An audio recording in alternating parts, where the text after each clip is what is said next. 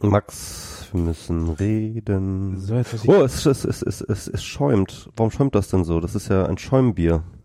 Äh, Ich hab's nicht geschüttelt.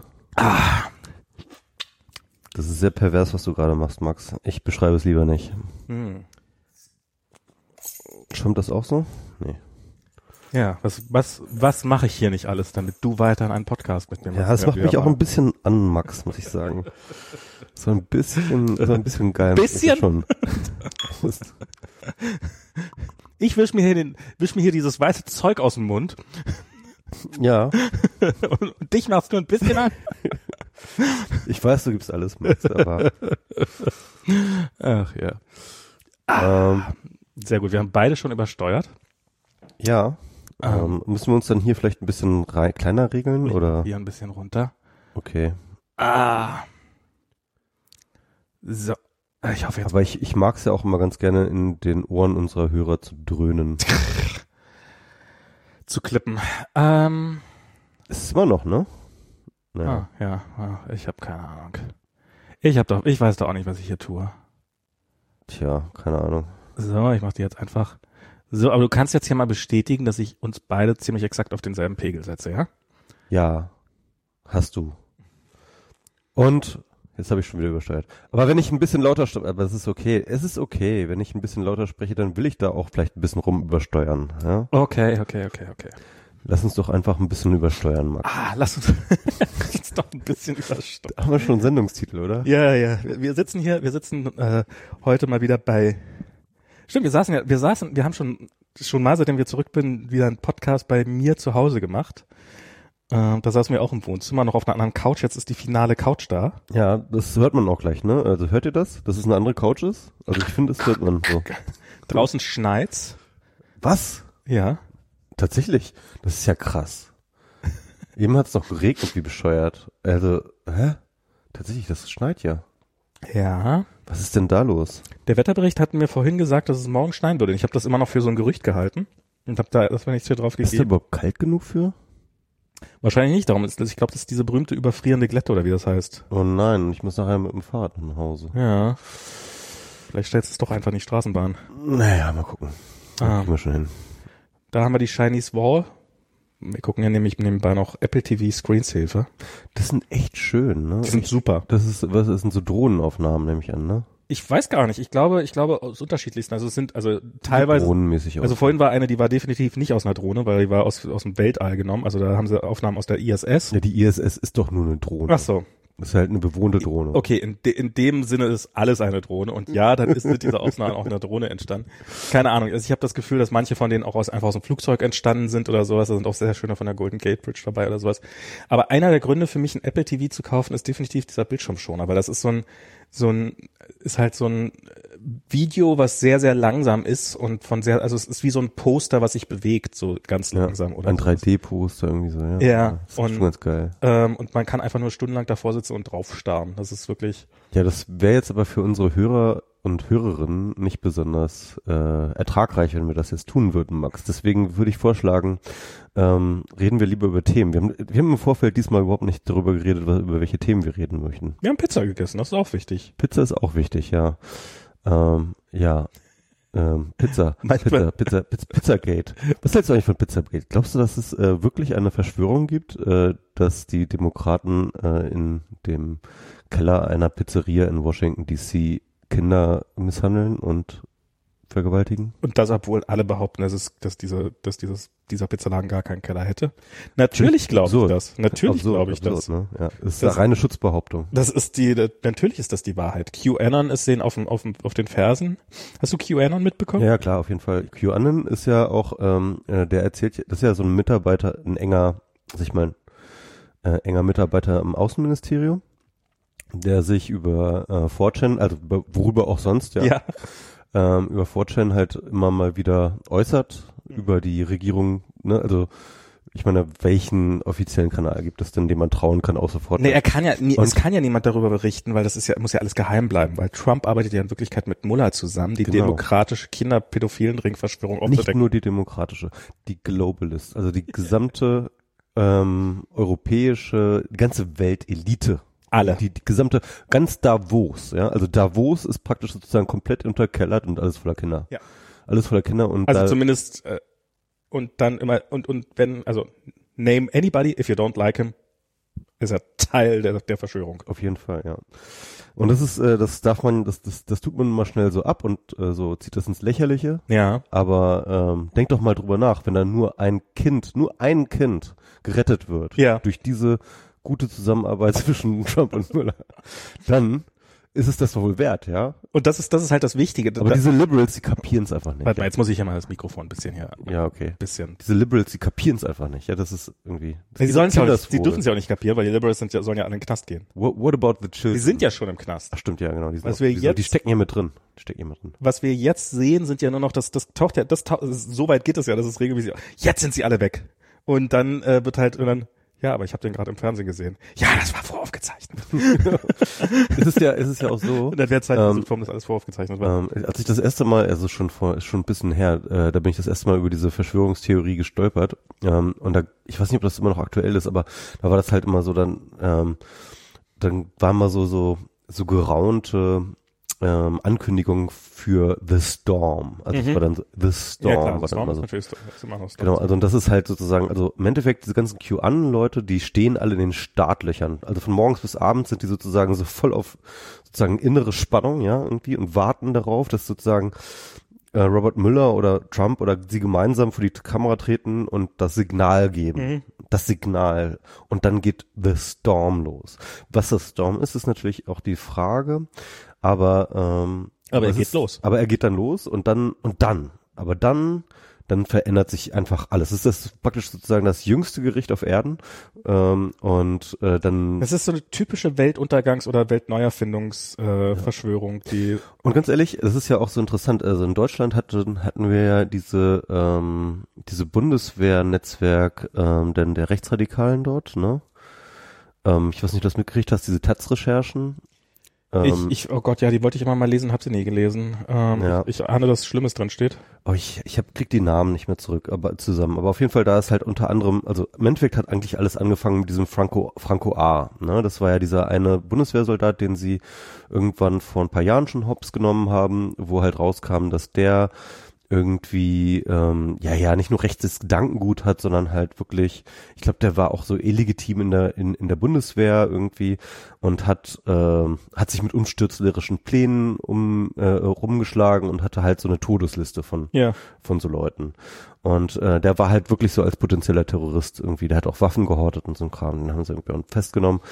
Ähm, und dann war halt irgendwann klar, der, der ist nicht alleine, ne? Der, der hat ein Netzwerk, da, sind noch Leute hinterher. Und ähm, ähm, und ich glaube, so, so langsam äh, gibt es halt dort auch eine äh, ne ne ganze Menge Erkenntnisse darüber, wer da noch in diesem Netzwerk drin ist. Und unter anderem gab es dann eben so ein spezielles Netzwerk, ähm, das glaube ich auch ein äh, offizieller Verein ist für angeblich ähm, sozusagen Veteranen von Spezialkräften. Ne? Und äh, die haben zum Beispiel so eine WhatsApp-Gruppe, glaube ich, war das irgendwie, oder, oder eine Telegram-Gruppe, glaube ich, war das. Und ähm, dort chatten die halt die ganze Zeit herum. Und im Endeffekt geht's da die ganze Zeit da und, und die haben auch Treffen regelmäßige. Ähm, und, und, und im Endeffekt geht's da in diesen Treffen und in diesen ähm, Telegram-Gruppen immer darum, dass sie sich halt auch über auf diesen Tag X vorbereiten. Mhm. Ne? Also ich glaube, das ist wirklich so ein Narrativ innerhalb dieser, sag ich mal, militanten Rechten, die sich halt immer so auf so einen unbestimmten Tag X vorbereiten. Und ähm, und der ist auch gar nicht so wirklich gut definiert, was das bedeutet. Aber genau für solche Zwecke haben sie diese Listen. Ja? Und der Franco A., ähm, ich glaube, der hat da relativ unverblümt darüber geschrieben, dass es eine Todesliste gewesen Mhm. ist. Aber die anderen sagen so intern auch teilweise so, nee, das ist, sind so Listen für Leute, ja, äh, die, die wir dann in Sicherheit bringen müssen, wenn die Revolution kommt. Ne? Also das ist dann auch Leute, die sind dann halt gefährdet. Ne? Ja. So, keine Ahnung. Könnten ja rechtsradikale Nazis, äh, Bundeswehrmitarbeiter kommen, die, genau. die, Und- die erschießen wollen. Und die, und äh, die müssen dann aber erstmal sozusagen ja weggebracht werden, ne? Irgendwie und dann ja, also in Ja. Sicherheit gebracht werden. Ja. Und ähm, Und, und es ist ganz interessant, also äh, sowohl in den USA, genau, das ist dann auch sozusagen, die sind auch sehr, sehr extrem an dieses Prepper-Netzwerk. Es gibt diese, diese Prepper-Bewegung, auch vor allem aus den USA, wo halt irgendwie Leute dann anfangen, keine Ahnung, sich einen Luftschutzbunker zu bauen und dann irgendwie, ähm, das ging ja übrigens schon im Kalten Krieg los, dass sie das gemacht haben. Wir ähm, hatten ein Earthquake-Kit. Ja, genau. Und dann und dann und dann kaufen die halt irgendwie äh, langlebige Lebensmittel und aber auch natürlich Waffen und solchen Kram. Also also was man so braucht nach der Zombie-Apokalypse. Ne? Also im Endeffekt ähm, ähm, gehört das alles dazu. Und ich finde diese Psychologie daran so interessant, weil wenn du halt erst einmal anfängst, dich halt auf diesen Tag X vorzubereiten, ähm, dann stellt sich für dich, glaube ich, irgendwann auch so eine so ein Herbeisehen dieses dieses Zeitpunktes ein. Ja, ist so, als ob man eine gute Versicherung hat.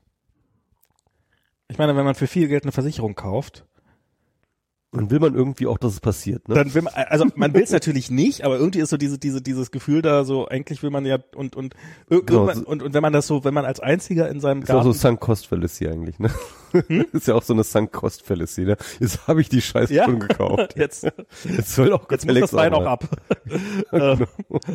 ja, und das ist, und ich glaube, das ist auch, also klar, ich meine, wenn du bei, wenn du so, wenn du irgendwie in deinem Bunker im, im, im Hintergarten hast und dann von all deinen Nachbarn immer ausgelacht wirst, weil da als ja kein Pool hast im Sommer, ähm, irgendwann willst du es denen ja auch mal heimzahlen können. Das ist ja, das steckt ja auch, da steckt ja auch so, so potenziell so viel soziales Wachstum drin, dass wenn man dann rauskommt, erstmal bei den Leichen steigt und die restlichen paar, die noch am Leben sind, die werden einem natürlich dann für den König halten, weil man selbst hat es ja schon immer gesagt und so. Also das ist, ich kann mir das, und ich meine, es ist ja auch echt Arbeit, so, so ein Bunker dahin zu machen und sowas, das wird ja wahrscheinlich auch viel Handarbeit sein, was sie selber machen und so. Und in der Zeit, während man das macht, muss man sich ja auch überlegen, was man da machen wird. Also das genau. ist, ähm, und überlegt man sich so ein Szenarien, für, die, die, das Thread Model sozusagen, ja, und dann, ähm, und, und dann stellt man sich das alles vor und dann, und dann, dann, dann zieht man aber auch so eine gewisse Befriedigung aus der Vorbereitetheit, ja, ähm, daraus sozusagen. Ja. So, oh, ich bin dann aber auch derjenige, der dann und so weiter und so fort. Ähm, und ich glaube, ganz ehrlich, das ist der Grund, warum ich glaube, dass der No-Deal-Brexit äh, passieren wird.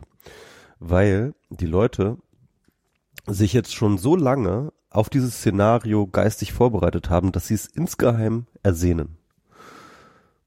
Es ist einkalkuliert.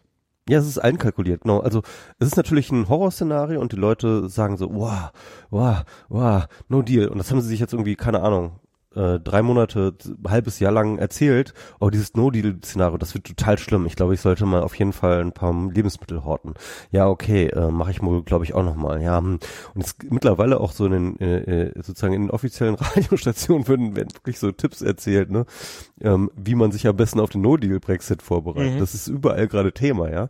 Das heißt mit anderen Worten, das wird genau diese Stimmung geschaffen, dass dieser Tag X, ja, das ist dann eben der No-Deal-Brexit, halt sozusagen alle Leute sich darauf geistig und äh, und, und, und materiell darauf vorbereiten, so dass er wahrscheinlich dann auch kommen wird, weil die Leute halt dann schon sozusagen schon drauf geprimed sind, zu sagen, okay, ähm, no Deal Brexit, komm bloß, ich bin bereit.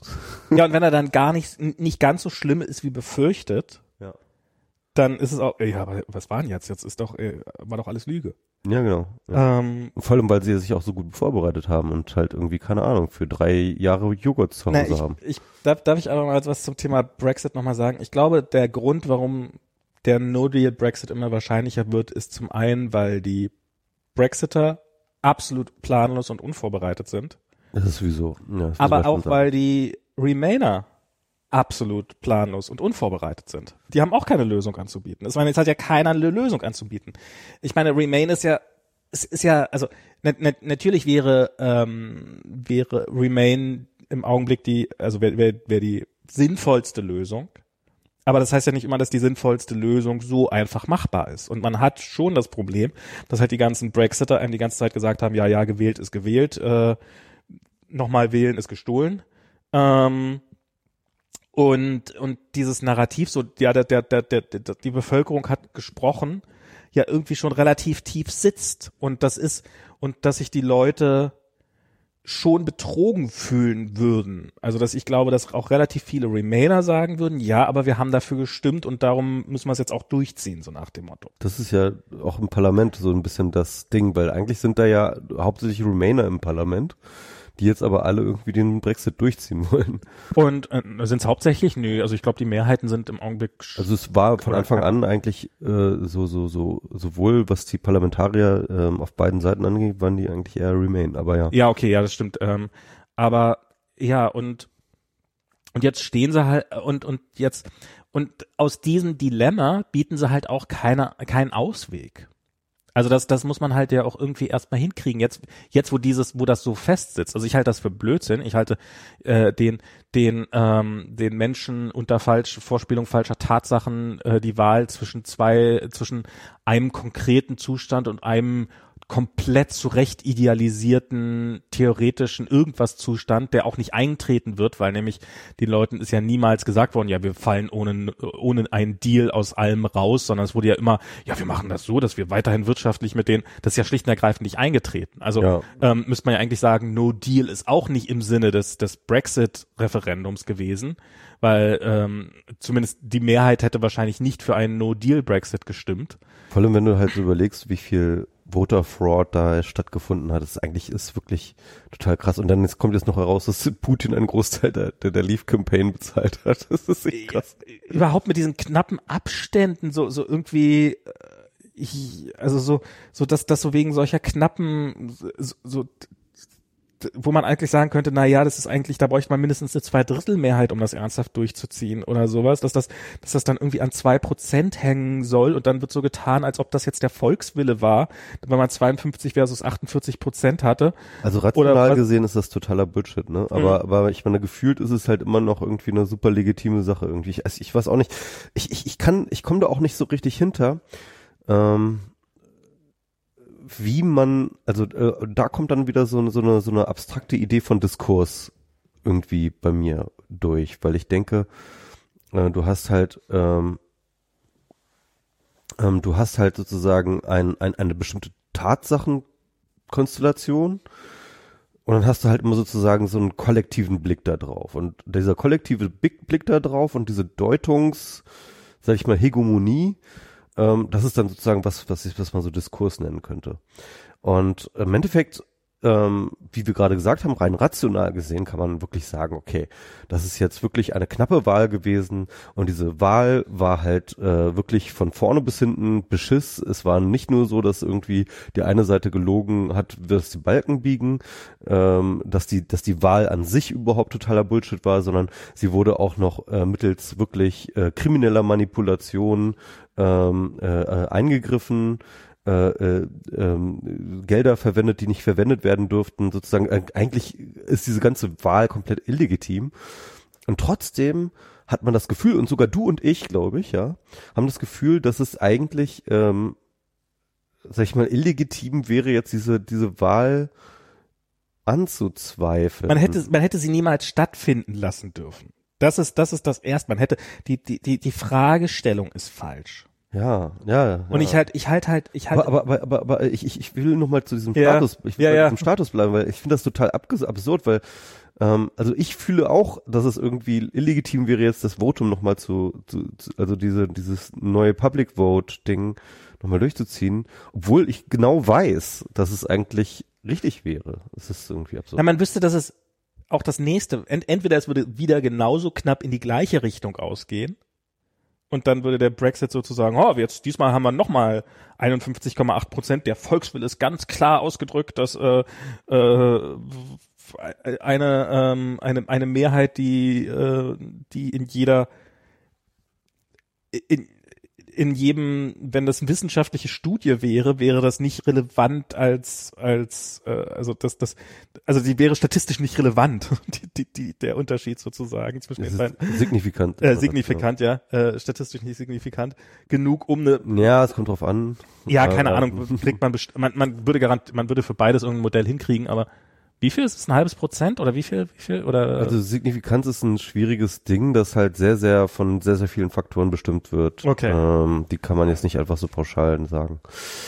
Ähm, ja. Aber entweder wird es nochmal genauso knapp für Brexit ausfallen oder es würde halt knapp in die andere Richtung ausfallen, aber irgendwie eine befriedigende Situation würde dabei nicht rauskommen, finde ich. Und die, das, das Problem ist, dass, dass man es hat überhaupt so weit kommen lassen. Aber und und ich habe ich hab das Gefühl, dass, dass wenn jetzt wenn jetzt, wenn sie es jetzt abblasen, ähm, wenn es jetzt keinen Brexit gibt, dass es dann, ähm, dass dann halt die Brexiter total Aufschwung kriegen würden. Also das wäre eigentlich meine Hauptangst. Also so, so dass rein rational finde ich, würde ich auch sagen, äh, ähm, ja, blast das Ding ab, um Himmels Willen. Äh, seid, seid ihr irre. Also so rein, rein aus politischer, wirtschaftlicher etc. Sicht.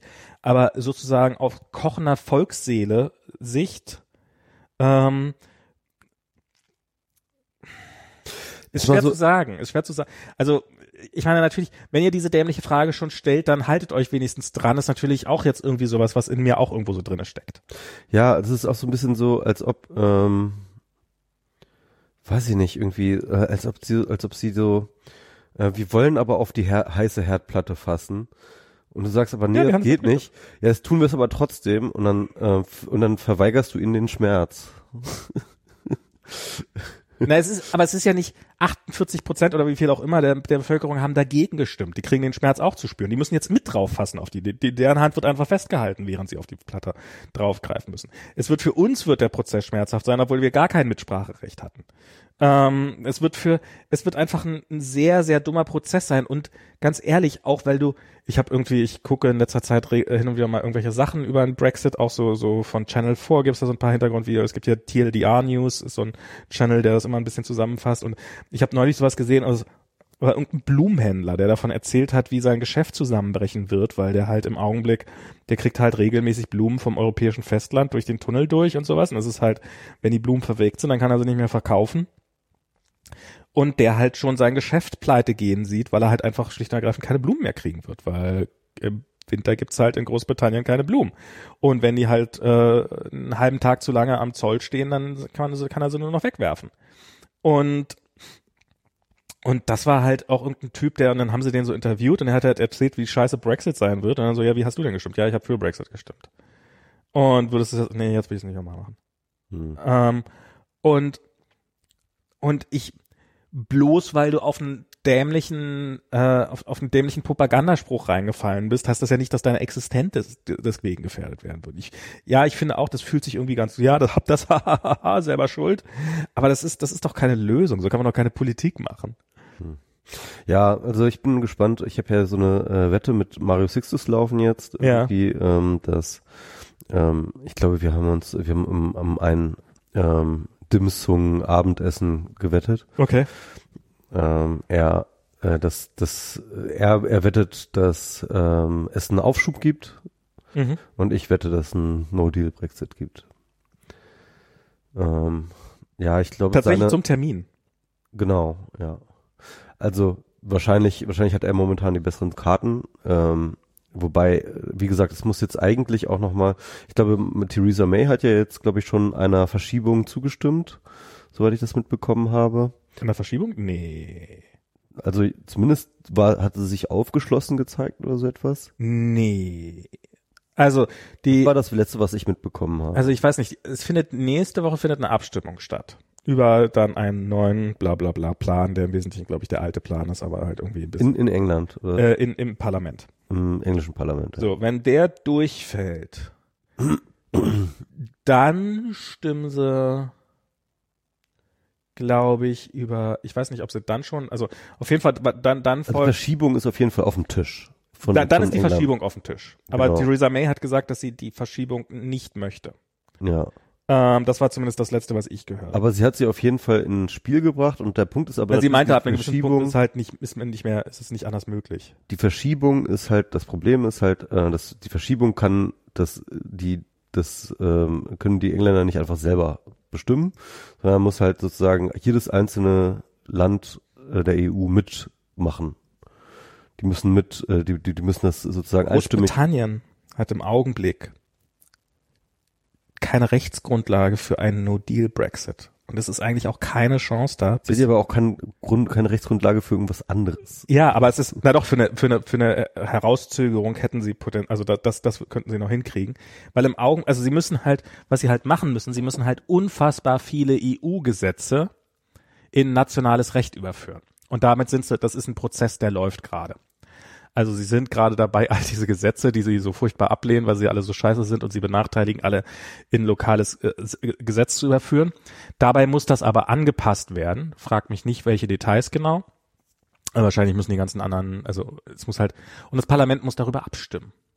Und die haben ja, ja aber, aber No-Deal-Brexit braucht keine Rechtsgrundlage, weil die Rechtsgrundlage ist einfach, dass der Artikel, äh, ja, aber die haben, dass, dass, dass, äh, dass die Frist ausläuft und dann ist einfach, dann ist es einfach passiert. Aber sie haben keine, sie haben, sie haben dann, sie haben dann nichts mehr. Sie haben dann, sie, sie, sie haben dann keine Gesetzgrundlage, nach der Piloten ausgebildet werden dürfen. Sie haben dann keine Gesetzgrundlage, nach der wer, welche, Medi problem, wer, wer welche Medikamente kriegt. Sie haben, sie sind, sie, sie haben selber keine Rechtsgrundlage, wie sie denn mit der EU Handel machen, treiben wollen. That's not our fucking problem. Doch, ein bisschen, also doch, das ist schon auch unser Problem.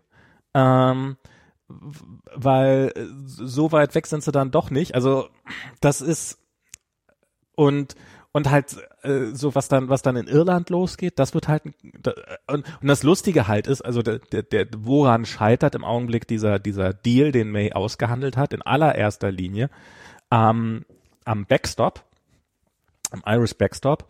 Ähm, ich glaube, inzwischen hat jeder verstanden, was der Backstop ist, oder? Ja. Ähm, und und also worauf sich alle einigen können, worauf sich alle einigen können, dass sie keine Grenze, keine physische Grenze zwischen Irland und Nordirland wollen. Und dass es das um jeden Preis zu verhindern geht und äh, dass man dafür irgendwas Besseres braucht. Ja, aber es geht ja gar nicht anders. Und ähm, und und darum hat halt die EU diesen Backstop eingeführt, dieses, na okay, äh, quasi Nordirland wird eigentlich aber Teil halt der in, EU. Aber halt in dem Deal, der in dem ja Deal. aber halt der nicht stattfinden wird. Und jetzt sagen halt viele Brexiter, nee, wir wollen nicht, dass Nordirland Teil von der EU wird quasi und damit nicht mehr Teil des UK, was absolut nachvollziehbar ist. Die sollen uns besseren Deal anbieten, aber sie können auch nicht sagen, was denn dieser bessere Deal sein sollte. Sie, sie haben, sie wissen selber nicht, was sie eigentlich wollen. Sie wollen was Besseres, aber sie wissen nicht was. Vor allem mit der DUP in der Regierung schon äh, können sie da sowieso nichts anbieten, weil äh, die ja sozusagen die Hardliner in der äh, äh, also es ähm, ist, in, naja, aber da müssen da, da, würde, da würde May dann wahrscheinlich die Mehrheiten anders zustande kommen irgendwie. Wenn, dann würde es aber die Regierung sprengen. Ja, ich glaube, das wäre ihr kleinstes Problem. Ähm, Wenn die Regierung springt, nur ein kleinstes Problem ist. ja, aber ja. sorry, das ist äh, doch inzwischen ja. wirklich das kleinste Problem, was wir haben. Ja, ja, ja. ja. Und, ähm, und, und was das halt, und ein No-Deal-Brexit würde halt augenblicklich ähm, die, die, die Grenze zwischen Nordirland und Irland wieder hochziehen und wo jetzt viele sagen, ja, das eins, das, es würde, die, dieser, dieser Brexit würde garantiert das bringen, worauf sich alle einigen können, dass sie das wirklich nicht wollen. Und äh, gut, ja. Also es wird ja jetzt äh, demnächst, ähm, werden wir ja sehen, was passiert. Ist ja jetzt nur noch ein paar Tage hin. Ähm, ich, ich, äh, ich, boah, ja. Ähm, wir sind auf jeden Fall gespannt. Ähm, aber lass uns mal über andere Themen reden. Ja. Ähm, und zwar ähm, das wollte ich vielleicht noch relativ am Anfang pluggen. Ähm, und zwar ist am Dienstag, ähm, ich hoffe, dass der Podcast schnell genug rauskommt, auf den morgen raushauen. Ähm, also sozusagen, wenn ihr das heute hört und das am Montag ist, weil heute ist Sonntag, wo wir ihn aufnehmen, wenn ihr es am Montag hört, dann am nächsten Tag, ja, also direkt am nächsten Tag ist eine Veranstaltung, ähm, wo ihr, wenn ihr in Berlin seid, hingehen könnt. 19 Uhr ähm, Alex, nicht am Alex dem Platz, sondern Alex Freies Berlin, äh, Freies Radio, irgendwie, oder sowas heißt das, um 19 Uhr, ähm, also am 12. März. Offener Kanal oder sowas. Hm, genau, 12. Falls ihr euch fragt, welcher Dienstag, der 12. März 2019. Genau, 2019. Nicht, dass ihr im falschen Jahr dort auftaucht. Äh Irgendwann wird es wieder am 12. März einen Dienstag geben, insofern. Genau, jedenfalls dort ähm, ähm, gibt es einen Wikimedia-Salon, also Wikimedia, die Foundation, die äh, äh, der Verein, der hinter dem deutschen Wikipedia steht, ähm, die machen auch mal manchmal Veranstaltungen, da bin ich halt dabei, eine Diskussionsveranstaltung. Und dort reden wir über die digitale Gesellschaft und über die Wikipedia als sozusagen Modell der digitalen Gesellschaft. Jedenfalls will ich darüber reden, denn ich habe darüber einiges geschrieben in letzter Zeit Ähm, und äh, das äh, ja, das darüber diskutiere ich mit einigen anderen Leuten, die mir jetzt gerade nicht einfallen, wie die heißen alle, aber ähm, das ist auf jeden Fall, ähm, glaube ich, eine ganz gute Veranstaltung. 19 Uhr ähm, kommt dahin. Genau, und da wollte ich eigentlich nochmal pluggen. Ich hatte da ein, ich hatte da mehrere Texte, die sozusagen in diese Richtung gehen. Einerseits war. Ist das jetzt ein Plug in einem Plug? Das ist jetzt sozusagen, nein, das ist der, der zweite Plug. Ach so. Der zweite, der zweite, dritte Plug.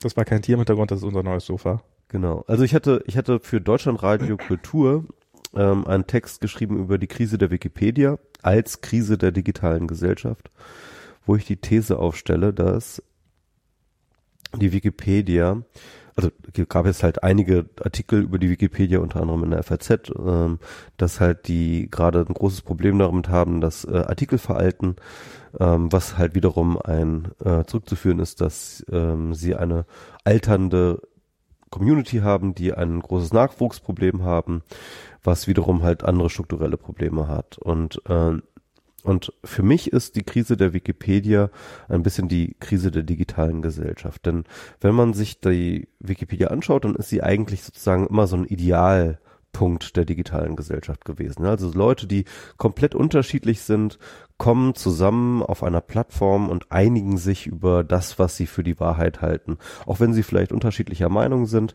ähm, diskutieren sie so lange, bis halt am Ende irgendetwas rauskommt, was halt äh, einem Kompromiss am, eh, am nächsten sieht. Und ähm, äh, vollbringen mit dieser ähm, mit dieser Kompromissleistung dann doch irgendwie sowas wie das achte Weltwunder, nämlich die Wikipedia selber, die ähm, ja doch ein ziemlich unwahrscheinliches Ereignis ist, ja. Also das Weltwissen so kondensiert auf einer ähm, nicht kommerziellen Plattform äh, zusammengetragen aus dem reinen äh, sag ich mal, aus der reinen Motivation der Menschen einfach Wissen zu teilen. Mhm. Das ist eigentlich eine wunderschöne Vision, eine wunderschöne Utopie, die es ja tatsächlich gibt. Und ähm, ja, wenn es jemand so aufschreiben würde, würde man sagen, ja, total unrealistisch. Genau, es gibt immer diesen Spruch, ähm, den, ähm, äh, dass die Wikipedia in der Theorie unmöglich ist, aber in der Praxis halt ganz gut funktioniert. Ja.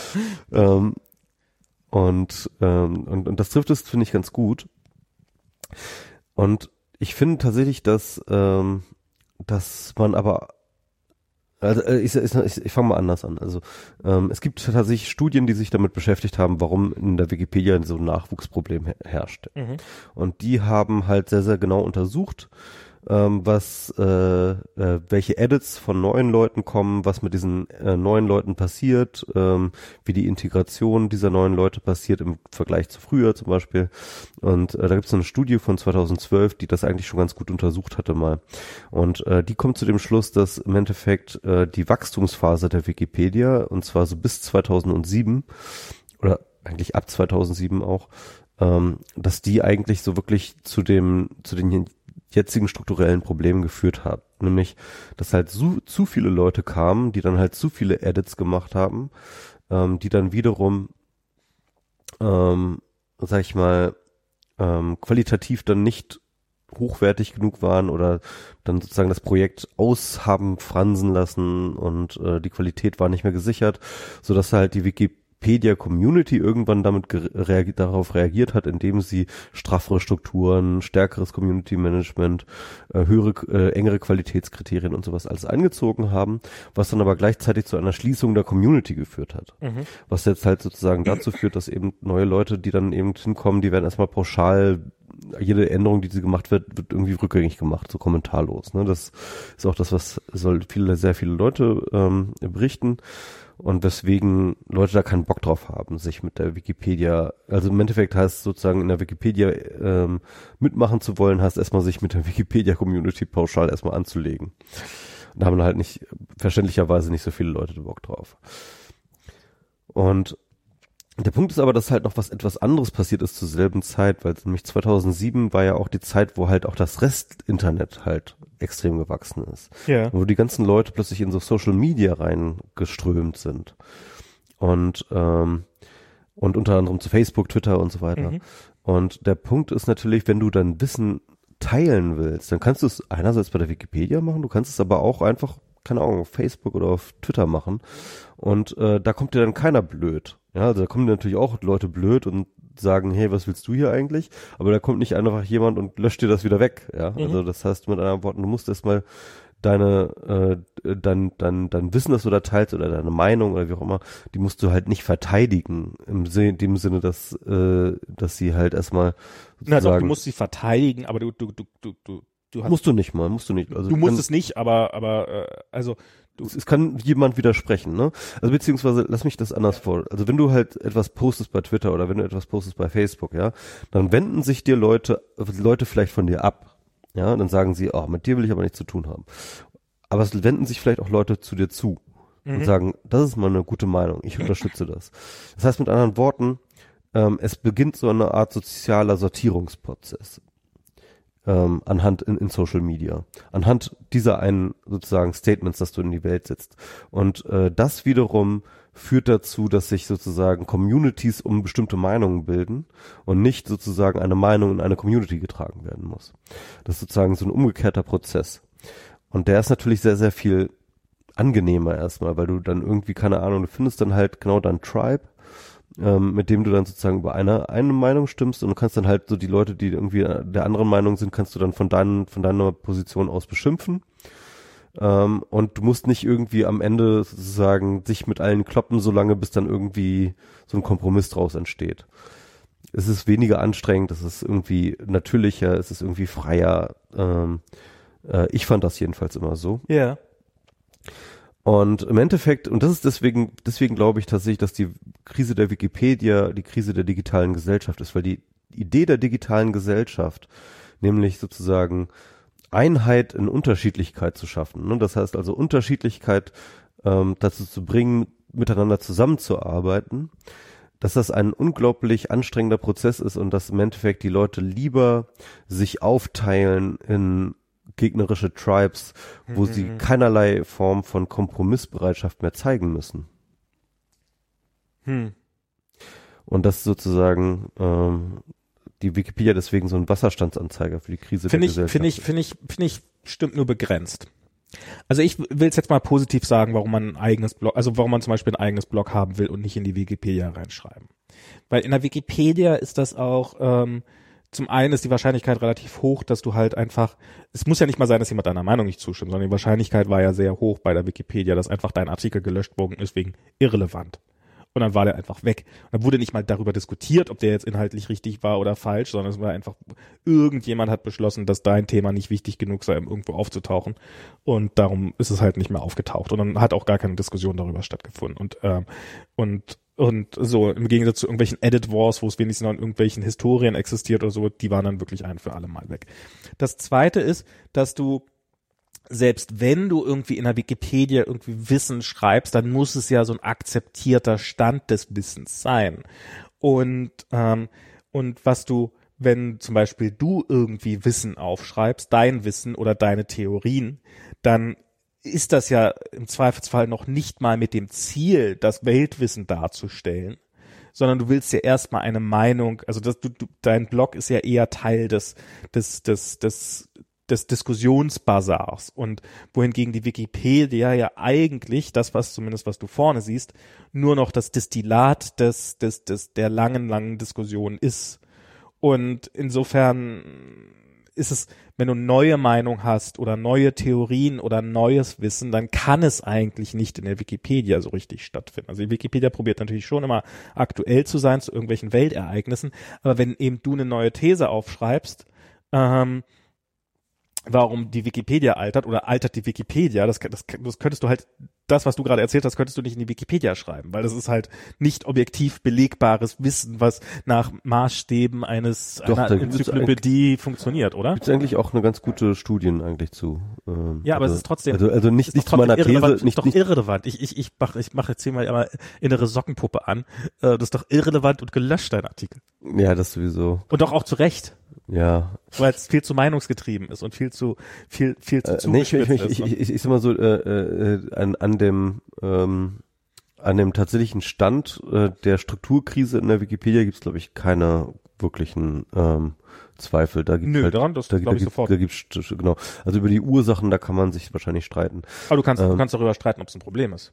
Da, genau, ich glaube sogar in der Wikipedia sieht, wird man das auch, sieht man das einfach so, also im Wiki, die Wikipedia, also tatsächlich die Wikipedia, ich habe jetzt tatsächlich das Feedback auch bekommen für meinen Deutschlandfunk-Essay. Ähm, aus der Wikipedia-Community kommt dann halt immer so, nein, wir haben kein Nachwuchsproblem, wir sind genug Leute, es gibt nur zu viele Artikel. so. also einfach mehr Artikel löschen. So, ja, ähm, das ist wahrscheinlich, ja, das ist dann, ja. Ähm, also wenn, wenn, wenn es auf vier, vier Artikel reduzieren, dann könnt ihr sich um 50 Prozent davon genau. wirklich kümmern. ja, es ist, äh, das kann man natürlich, ja. Ähm, nee, es ist, äh, ähm, äh, du hast schon recht, dass, äh, dass es da nochmal dieses, dieses Problem, dass es nochmal eine andere Dimension gibt mit, sag ich mal, Neuheit und der, der Unterscheidung zwischen Meinung und Wissen und so. Äh, das stimmt schon. Wobei, ähm, wie gesagt, ich glaube, dass man das nicht wirklich so scharf trennen kann. Ne? Also ähm, ähm, das, das ist natürlich, das ist so, wie sagt man so schön, ein slippery slope. Ähm, wo fängt Meinung an, wo fängt Wissen, äh, wo, wo hört Wissen auf? Ähm, ähm, ich glaube schon, dass, ähm, ähm, dass, dass diese Edit Wars nicht nur ähm, sozusagen anhand von Meinungsfragen ähm, groß äh, äh, äh, äh, passieren, sondern tatsächlich auch einfach pauschal Leute, die jetzt nicht wirklich sozusagen die Wikipedia Street Credibility mitbekommen, einfach pauschal weggelöscht Absolut, werden. ohne Frage. Und das ist das eigentliche Problem. Also wenn es nur wirklich um ähm, was ist jetzt eine Meinung, was eine gerechtfertigte Meinung, also ne, irgendwie, ich glaube nach Kant war das irgendwie, Wissen ist gerechtfertigte Meinung. Ähm, äh, jedenfalls. Das glaube ich, also ja, natürlich, gar keine Frage. Natürlich sind da Artikel einfach weggelöscht. Also natürlich, wenn du da, wenn, wenn, wenn, wenn hier, wie, wie hieß er gleich der Gründer der Wikipedia, wenn der irgendwie, wahrscheinlich könnte er Artikel über seine Furze schreiben das würde nicht wegen Irrelevanz gelöscht werden. Und ich weiß gar nicht, ob der überhaupt jemals in der Wikipedia, also keine Ahnung, weiß ich auch nicht. Jamie Wales, man. Jamie Wales, ja. Ja, ich weiß gar nicht, ob der überhaupt jemals ich, in der Wikipedia was geschrieben hat. Ich weiß es auch nicht, aber ich. Wahrscheinlich so aus Spaß oder so. Aber, ähm, aber das ist, ich, also, dass da, dass da natürlich so eine soziale Kontrolle existiert und auch so diese, diese, diese geschlossene Gruppe, die, das, jeder, der mal in irgendeiner Mailingliste drin war genau, oder in einem Forum geht, es, oder so. Mir geht es auch erstmal nur darum, sozusagen, dass es das erstmal, dass diese Community erst einmal sozusagen eine, eine extreme Überwindung ist, sich in diese Community überhaupt hineinzubegeben ja. und sich mit dieser Community auseinanderzusetzen. Und statt dich mit dieser Community auseinanderzusetzen, kannst du auch dein Wissen einfach in jedes x-beliebige andere Social Media Tool, sei es dein Blog, sei es Twitter, Facebook, was weiß ich, Reddit oder äh, Quora, ja, kannst du dort dein Wissen reinkippen, weil es dir dort zumindest erstmal nicht mehr weggelöscht wird.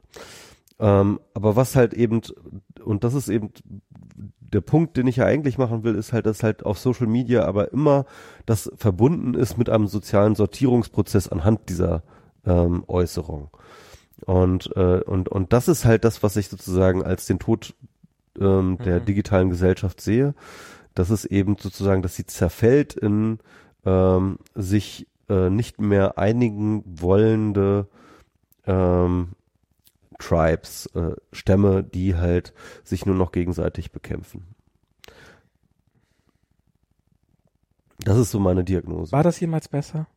Ja, ähm, weil du halt, also nicht besser im Sinne von, ähm, ähm, dass es irgendwann mal reibungsfrei war. Der Punkt ist, dass es natürlich immer Reibung gab. Der Punkt ist aber, ähm, es gibt immer sozusagen Flaschenhals, ja. Also die Gesellschaft hat immer einen Flaschenhals.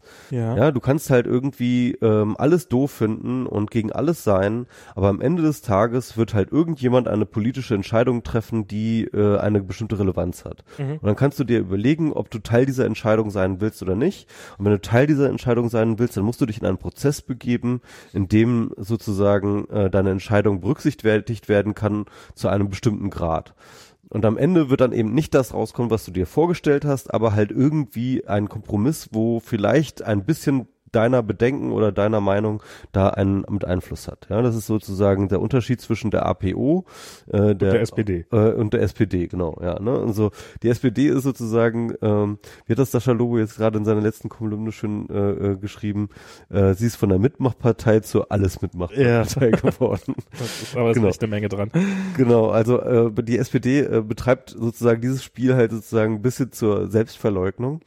Ähm, äh, Soweit muss man das nicht treiben, ne? aber im Endeffekt äh, stimmt es schon, dass halt sozusagen, wenn man in einer pluralen Gesellschaft irgendwie an Entscheidungsprozessen äh, teilnehmen will, dann muss man eben so eine Kompromissbereitschaft mithaben. Weil nämlich am Ende des Tages sozusagen ähm, an einer zentralen Stelle eine bestimmte Regel eingeführt wird oder nicht eingeführt wird und sie wird so eingeführt, wie sie eben dann eingeführt wird. Ähm, und das ist dann diese Engstelle. Und wenn man an dieser Engstelle mitarbeiten will, wenn dieser Flaschenhals sozusagen, der zwingt einen dann in den Kompromiss rein, auch wenn man, niemand mag Kompromisse. Das müssen wir einfach mal feststellen, ja. Niemand auf dieser fucking Welt, in der gesamten Geschichte der Welt, ja, hat jemals es geil gefunden, Kompromisse zu machen. Ja, dass diese Welt hat nie existiert.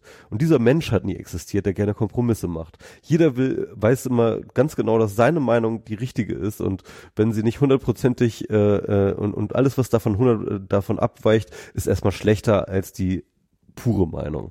So. Ähm, having said ja. that, ja, irgendwie ähm, gab es halt aber immer irgendwie sozusagen diese Ingstellen, gab es immer diesen, diesen Flaschenhals, der dann die Leute dazu gezwungen haben, sich irgendwie auf irgendwas zu einigen. Und ich glaube, dass das Internet halt eben in seiner kommunikativen Freiheit die Möglichkeit bietet, ähm, sozusagen sozusagen diesen Flaschenhals nicht mehr, nicht mehr, nicht mehr bietet. Ja, man muss, also zum Beispiel die Wikipedia hat halt auch diesen Flaschenhals. Dieser Flaschenhals ist sozusagen der, der öffentlich einsehbare Artikel, ja. Mhm. Und das heißt mit anderen Worten, du musst darum kämpfen, dass deine Sichtweise irgendwie auch in diesem Artikel repräsentiert ist. Du wirst diesen Artikel nicht niemals wirst du es schaffen, dass, dass dieser Artikel genau deiner, deiner Meinung entspricht, ja. Aber du kannst es vielleicht schaffen, dass deine Meinung in diesem Artikel mit repräsentiert wird, ja. Und das ist das Beste, was du erschaffen kannst. Und das ist irgendwie, das tut weh und das ist anstrengend und das macht keinen Spaß, aber am Ende hast du zumindest irgendwie ein bisschen was geschafft. Und ähm, bei Social Media ist es so, dass du halt, ähm, da kannst du all in gehen, da kannst du all deine Meinung ungefiltert und, unkom und kompromisslos raushauen. Das habe ich immer geliebt an Social Media. Das war immer so mein, das war immer das, was ich daran auch so toll ja, fand, klar. ja. Dass ich halt sozusagen dort niemand, niemand greift mir da rein. Es gibt keine Redaktion, die sagt, oh, das kannst du jetzt nicht schreiben, oh, das kannst du jetzt, sondern die Freiheit des Publish-Buttons, ja, das habe ich immer geliebt. Mhm. Und das war das, was mich vom, beim Bloggen, beim Twitter und bei all diesen Dingen immer so fasziniert hat, war, ich kann einfach auf Senden drücken und klar kann dann irgendjemand das doof finden, was ich geschrieben habe, ja, aber es kann mir niemand verbieten. Niemand kann mir den Mund verbieten. Mhm. Und ähm, ja, und das ist halt äh, der Punkt. Und, und wenn mir jemand irgendwie blöd kommt, dann heißt es nicht, dass, ja, okay, du hast vielleicht einen anderen Punkt, aber, und ich bin nicht mit dir einer Meinung, aber wir müssen uns jetzt einigen. Nee, müssen wir nicht. Wir können einfach, äh, let's, aber let's, müsste man let's sich agree, vorher einigen? Let's agree to, dis, to, to disagree, ja. Ähm. Also ich, ich weiß nicht, ob ich da, ob ich, also wirklich nicht, also ich glaube nicht, dass es so diesen Zwang, sich, wo gab es denn früher diesen Zwang, sich zu einigen, wo es ihn heute nicht mehr gibt? Hm. Also, ähm, wenn du früher publizieren wolltest, dann musstest du zu einem Medium gehen. Dann musstest du dich in eine Redaktion einbinden lassen oder du musstest eben sozusagen ähm, in einer äh, durch eine Redaktion kommen. Du musstest Gatekeeper überwinden, die halt eine bestimmte Ordnung des Diskurses sozusagen verinnerlicht hatten. Ähm, und äh, du hast dich sozusagen schon prä, äh, schon schon schon meistens hast du dich proaktiv ähm, äh, diesem Konsens angepasst, bevor du überhaupt deinen Leserbrief hingeschickt hast, weil du wusstest, dass du sonst nicht abgedruckt wirst, ja. Ähm, du hast halt äh, früher, ähm, also das ist rein medial jetzt gesehen, ja. ja. Dann hast du, was, was ich schon sagte, irgendwie, wann immer du an der Macht partizipieren willst, Parlament etc. Ja, ja okay. Das ist klar. Ähm, bei Wikipedia, im Endeffekt bildet Wikipedia diese beiden Prozesse in gewisser Hinsicht ab. Auch eine enge Stelle, ne? Und ähm, dass man jetzt einfach publizieren kann, für alle Welt sichtbar, ohne dass einen jemand reinreden kann. Ja, das ist das fucking Neue an dem Internet. Naja, aber du konntest schon früher auch ähm, dein, dein Zettel ausdrucken und auf den Kopierer legen und an die Straßenlaterne hängen oder in Briefkästen schmeißen oder sowas. Und die Zahl deiner Leser war wahrscheinlich nicht so wahnsinnig viel geringer als der meisten Blogs heutzutage. Mm, ja. Oder Ähm, Facebook ich, äh, sein. Im Endeffekt, äh, das gab's ja auch. Also das ist ja nicht so, dass es jetzt irgendwie ähm, du dir jetzt ausdenkst, sondern es gab natürlich Ja, ja. schon schon schon diese Scenes ne, in, aus der linken Szene. Ja, allem. sowas natürlich auch klar. Genau, das, das war ja Kanal das. Das war ja das, ne? ja. Offener Kanal, Scenes, ähm, die Scene-Szene, ähm, das gab's ja schon schon schon in den 80ern, ne? Ähm, aber ähm, doch, ich würde schon sagen, das ist nochmal ein qualitativer Unterschied. Also ich frage mich manchmal, ob es nicht genau andersrum ist. Dass es, dass es, dass es viel zu schwer geworden ist, diese Sachen auszublenden. Und dass man, dass, dass es, ähm, dass wir was, einfach was, ist schwer, was ist was die auszublenden? Meinungen. Andere Meinung auszublenden, aber darauf, darüber, darüber rede ich ja gar nicht, gerade gar nicht. Naja, was, äh, na, in einer gewissen, ähm, nicht, na, in gewisser Weise vielleicht, gewisser, also was, was, was ich immer das Gefühl habe, Ich rede erstmal von der Freiheit des Senders. So. Okay, ja, okay, das ist tatsächlich jetzt was anderes als, als die, die Freiheit meines Filters. Ähm, aber also nat natürlich, natürlich ist es leichter geworden, durchs Internet zu publizieren. Okay, also das, das ist jetzt was, was ich, dem ich, dem ich nicht widersprechen kann. Fraglos. Das ist ja, ich meine, das ist ja eine Binsenweisheit, dass es das Internet so, simpel gemacht hat wie irgendwas anderes, wie, wie, So wertest du meine Arbeit. Nein, überhaupt Nummer- nee, nee, nee, überhaupt nicht. Überhaupt nicht, weil ich ich habe ja ähm, vielleicht vielleicht bin ich jetzt auch nur einen Schritt schon zu weit gegangen. Ähm, vielleicht in, in meiner Gedankenweise, weil weil irgendwie ähm, mh, mh, ja, also man ich ich, was, also ich frage mich, ob das so ein, so ein, so ein ähm, also dass es leichter geworden ist zu, zu, zu senden, ist, ja, es ist selbstverständlich gar keine Frage. Und ähm, und ich habe auch das Gefühl, was du meinst, so diese, dass, dass es vorher diese Redaktion gab, die dir noch auf die Finger geschaut hat und so, und dass man so vielen alten weißen Feuilletonisten doch sehr deutlich ansieht, dass sie, wie sehr sie es genießen, diesen, das nicht mehr zu haben und dass, dass, dass sie mal so richtig draufhauen können und dann halt auf ihren eigenen Blogs plötzlich äh, um sich schlagen und, und auch weiter, immer weiter abrutschen. Ähm, ja, okay. Ja, und äh, also ich glaube, was du jetzt meinst, ähm, ist ja das, was ich mal irgendwann Filtersouveränität genannt habe. Also das heißt, die, ähm, die, die, die Macht zu filtern. Wobei ich dann halt immer so eine, ähm, ähm, wobei ich dann irgendwann so eine Unterscheidung eingeführt habe zwischen positiver und negativer Filtersouveränität. Positive Filtersouveränität ist halt die ähm, Freiheit aus äh, Quellen zu wählen und dich mit Quellen zu connecten. Mhm. Und die negative ist halt ähm, bestimmte Dinge auszublenden, ne? Mhm. Quellen auszublenden oder oder Meinungen auszublenden. Wobei ich halt sagen muss, dass äh, das Internet sehr sehr krass dazu beigetragen hat, äh, eine positive Filtersouveränität aufrechtzuerhalten. Ähm, das heißt also, ähm, es ist ja nicht nur so, dass es sehr einfach ist zu senden, sondern es ist auch sehr einfach, wenn du jemanden gefunden hast, den du interessant findest, irgendwie dich damit zu connecten, ne? irgendwie halt zu subscriben, äh, zu followen und so weiter und so fort. Ähm, und das funktioniert halt sehr gut, diese positive Filtersouveränität. Was aber nicht funktioniert, und ich glaube, das, was, Ja. worauf du hinaus wolltest, ist halt tatsächlich zu sagen, ich will mit äh, Meinung XY nicht mehr konfrontiert werden. Das funktioniert, da bin ich der, da bin ich auch bei dir, das funktioniert nicht. Also das, da gibt's natürlich auch Tools, ne, Blocking oder sowas, ja, dass du halt irgendwie Ja, das Leute funktioniert blockst. nur auf der einzelnen Ebene, auf der Genau. Aber du kannst halt nicht so viele Trolle blocken, wie es da, wie sie nachwachsen. Es geht ja nicht mal nur unbe- unbedingt darum, Trolle zu blocken. Also die, die, jetzt vor ein paar Tagen habe ich so eine eine Story mitbekommen, die ging, die ging auch eine Menge rum, dass auf Steam gibt's jetzt irgendein Spiel, wo es darum geht, Frauen zu vergewaltigen. Das ist Was? Das ist der Spielinhalt.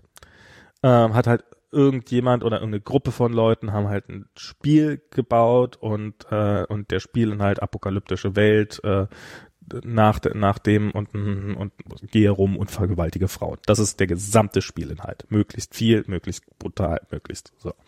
Und, Wow. und, und das halte ich für unfassbar, also das, ja, es ist, ich, ich, ich, ich finde nichts daran gut. Ich finde nichts daran gut, natürlich. Also es ist jetzt, braucht man nicht drüber diskutieren, braucht man, es ist, ähm, aber es ist, was ich trotzdem finde, so die, die, die prinzipielle Information, dass es draußen auf dieser Welt Idioten gibt und im Zweifelsfall mehr davon, als man gerne wahr, wahr hätte, die, die, die solche Spiele schreiben oder sie spielen, ist jetzt nichts, nichts rasend Neues für mich. Ähm, also die, die, die, dieses reine Informationsschnipselchen ähm, ist also es fällt mir schwer, mich darüber aufzuregen. Nicht, weil es nicht wert wäre, sich darüber aufzuregen, sondern einfach, weil, weil es, weil es, äh, weil die Welt so voll ist von Dingen, über die es sich lohnt aufzuregen. Und ähm, das ist und und das das ist was was mir in also so so es geht mir gar nicht darum nur irgendwelche Trolle zu blocken oder sowas ja klar das ist das ist auch wichtig aber es gibt einfach es gibt es gibt in, in einer in, in einer medialen Welt gibt es halt es es gibt keinen öffentlichen Diskurs, der also öffentlicher Diskurs ist entweder nicht vorhanden oder komplett überhyped. Ich kann ich kann mich selten an einen öffentlichen Diskurs erinnern, wo wo ähm, der in, über den Medien stattfand und eine breite Bevölkerung erreicht hat, der nicht komplett überdreht war. Ähm, und passiert schnell mal ja. Welcher nicht? Also es ist. Ich weiß nicht, ob ich das jetzt so pauschal sagen würde, aber auf jeden Fall ja. Hm. Aber jetzt mal weiter. Und ähm, und das macht es halt unfassbar schwer, finde ich. Ähm, da da drin erstens äh, erstens die die die die, äh, die leiseren Stimmen äh, überhaupt zu hören äh, und zum zweiten irgendwie halbwegs kühlen Kopf zu bewahren.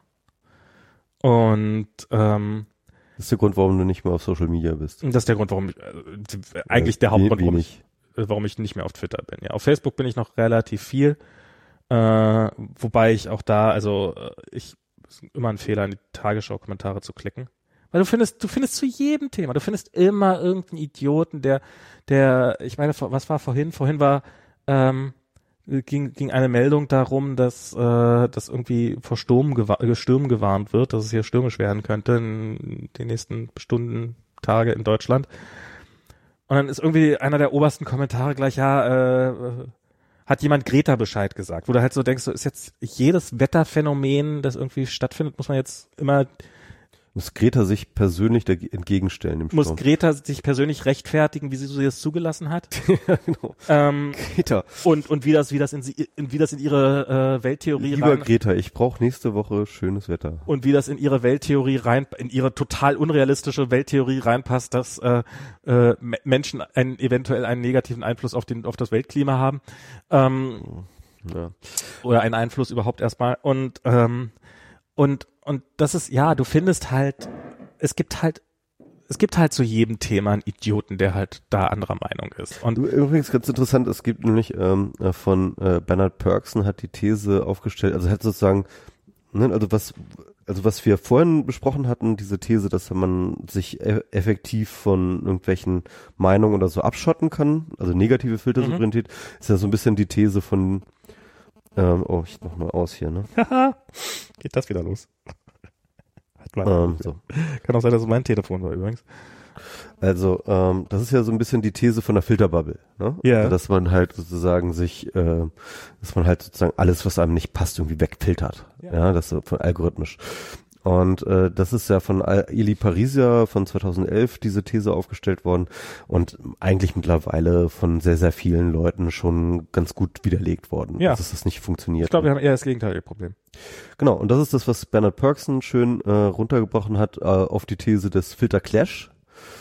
Ähm, dass halt äh, ständig äh, wir sozusagen versagende Filter haben in der Hinsicht, ähm, dass wir halt ständig mit ähm, ähm, ja mit den krassesten Dingen konfrontiert werden, dass wir sozusagen in einer stetigen Unruhe sind, weil wir ständig sozusagen von dem lustigen, von dem niedlichen Katzenvideo sofort auf die ähm, auf die abgemurksten Kinder in Ruanda oder sowas halt irgendwie äh, übergeleitet werden ähm, und dann gleich wieder, keine Ahnung, äh, in die nächste Verschwörungstheorie, ähm, QAnon, ja. hast du nicht gesehen, ähm, äh, äh, äh The Storm, äh, also also wir werden halt ständig sozusagen in einer ständigen Irritation durch diese sozialen Medien halt mit, mit, mit diesen Dingen konfrontiert. Also das Gegenteil ist richtig. Es ist nicht mal nur durch, durch die, durch die sozialen Medien. Es sind auch so Sachen wie zum Beispiel, ich hatte auf meiner, ähm, auf meiner auf meiner Apple Watch habe ich halt jetzt wieder dieses äh, Siri Watchface. Das ist so ein, so ein, da steht nur die Uhrzeit und dahinter sind Informationen, also jetzt in dem Fall irgendwelche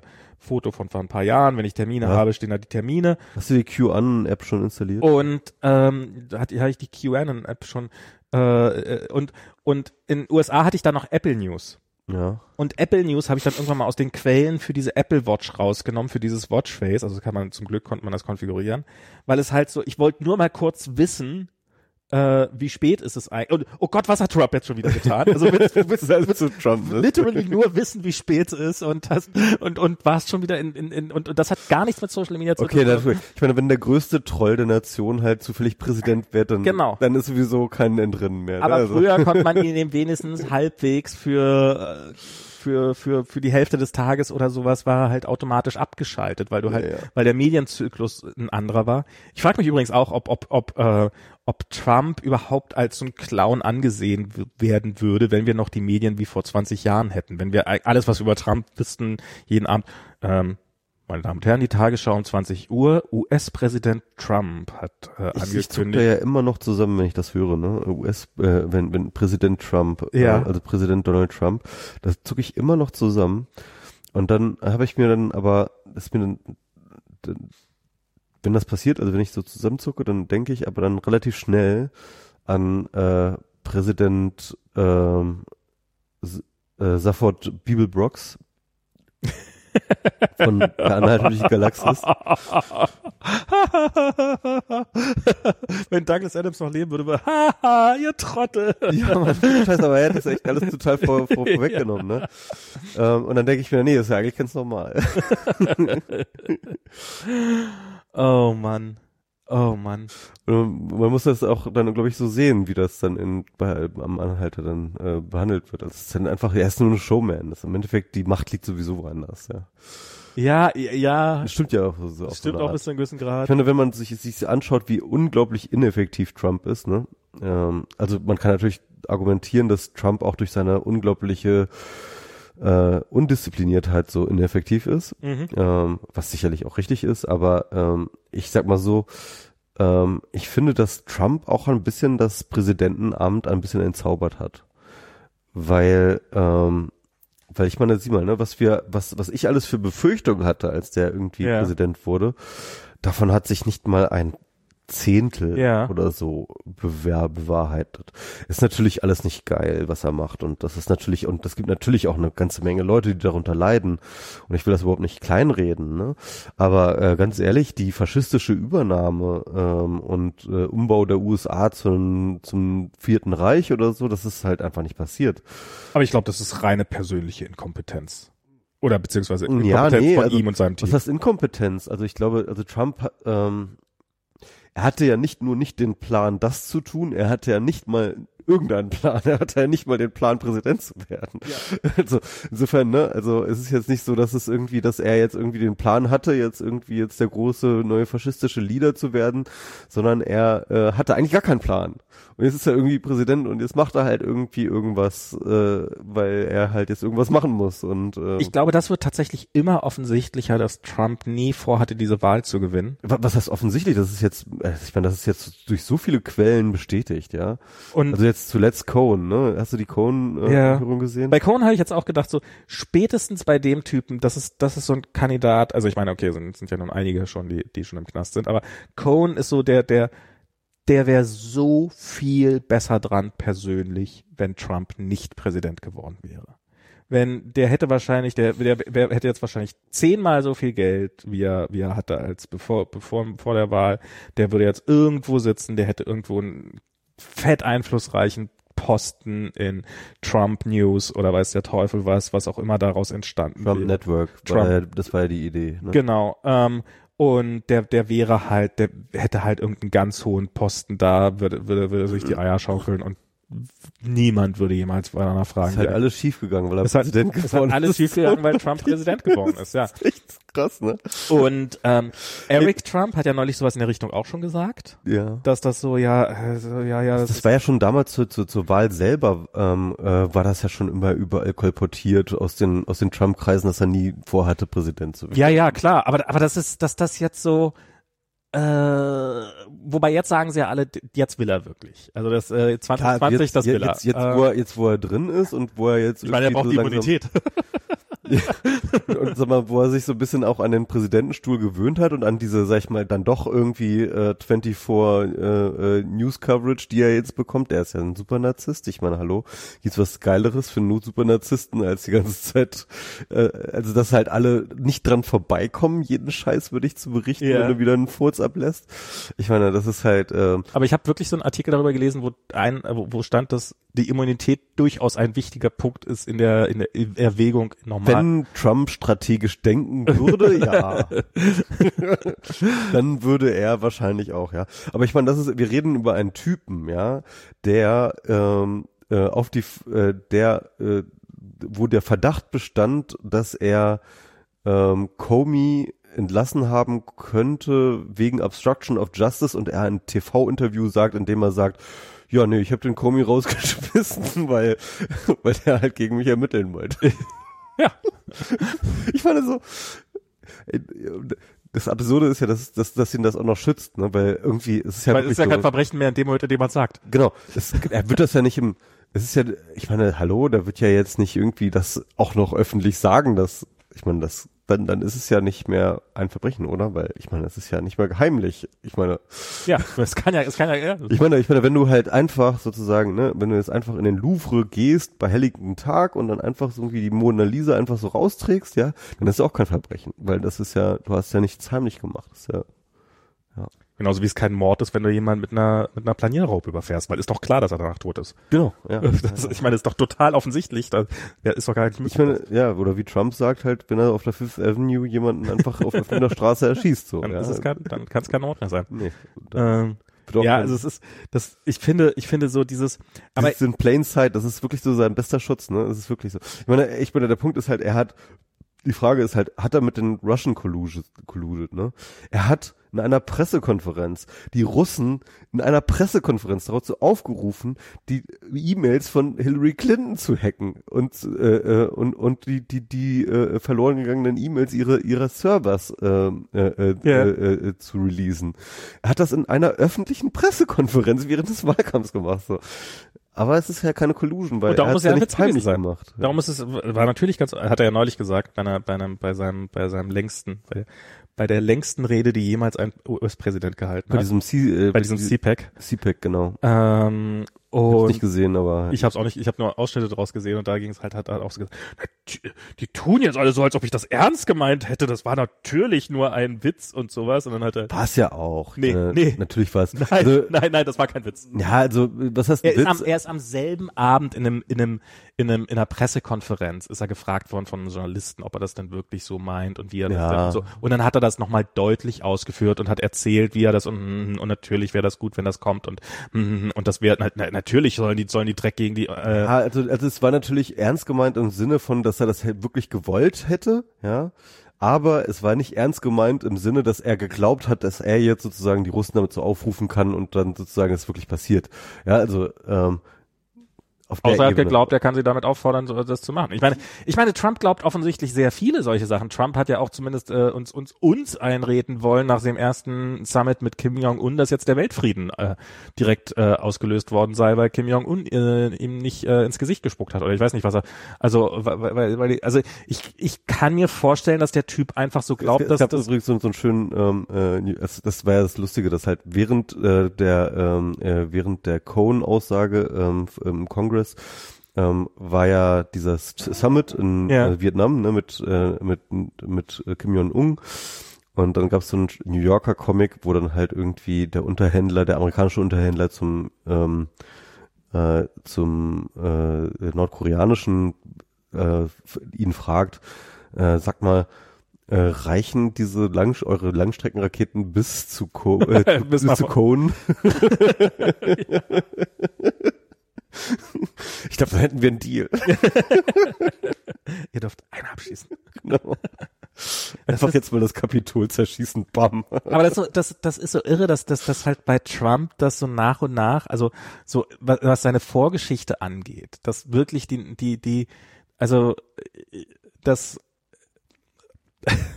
dass dass dass die dass die schlimmsten Sachen über Trump ja immer, also ich meine bei diesem bei diesem äh, Stil-Dossier, ich glaube mittlerweile, dass da alles, was da drin steht, einfach stimmt.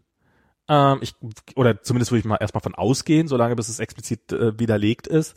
So dieses, du, du, du, du hörst das erstmal von dieser Stormy Daniels Geschichte oder natürlich ist die wahr. Und jetzt wissen wir, natürlich ist sie wahr, wir haben die Schecks gesehen, wir haben alles gesehen und mittlerweile bestreitet es ja nicht mal mehr Trump. Ähm, und, und, und es ist so, es ist, es. Aber, aber, aber ja, okay. Ähm, aber was jetzt aus dem Stil-Dossier, das war ja ziemlich lang, ne? das sind immer mehr, also die, die Namen haben teilweise, also ich, ich, ich gehe da, also das waren, ich meine, so irre lang war das jetzt auch nicht, oder? Also so, so die wichtigsten Punkte, die da so runtergearbeitet worden sind, das sind schon. Das Wichtigste sind natürlich die P-Tapes. Naja, natürlich. Äh, und, aber, aber es sind ja erstaunliche, erstaunliche Details, die sich als wahr herausgestellt haben. Aber so wie sich halt, wie sich halt bei, bei, bei wenn irgend, wenn es irgendwie um Trump geht, dass sich, dass, dass, dass über kurz oder lang klar wird, dass die schlimmsten Annahmen stimmten einfach. Ja, das, das Krasse war ja, fand ich ja auch eigentlich, das Krasseste bei Cohen-Aussage war ja tatsächlich dieses, ähm, das rauskam, dass Trump tatsächlich bis zum Ende des Wahlkampfs im Endeffekt ja ähm, dieses Projekt des Trump Towers in Moskau vorangetrieben genau. hat.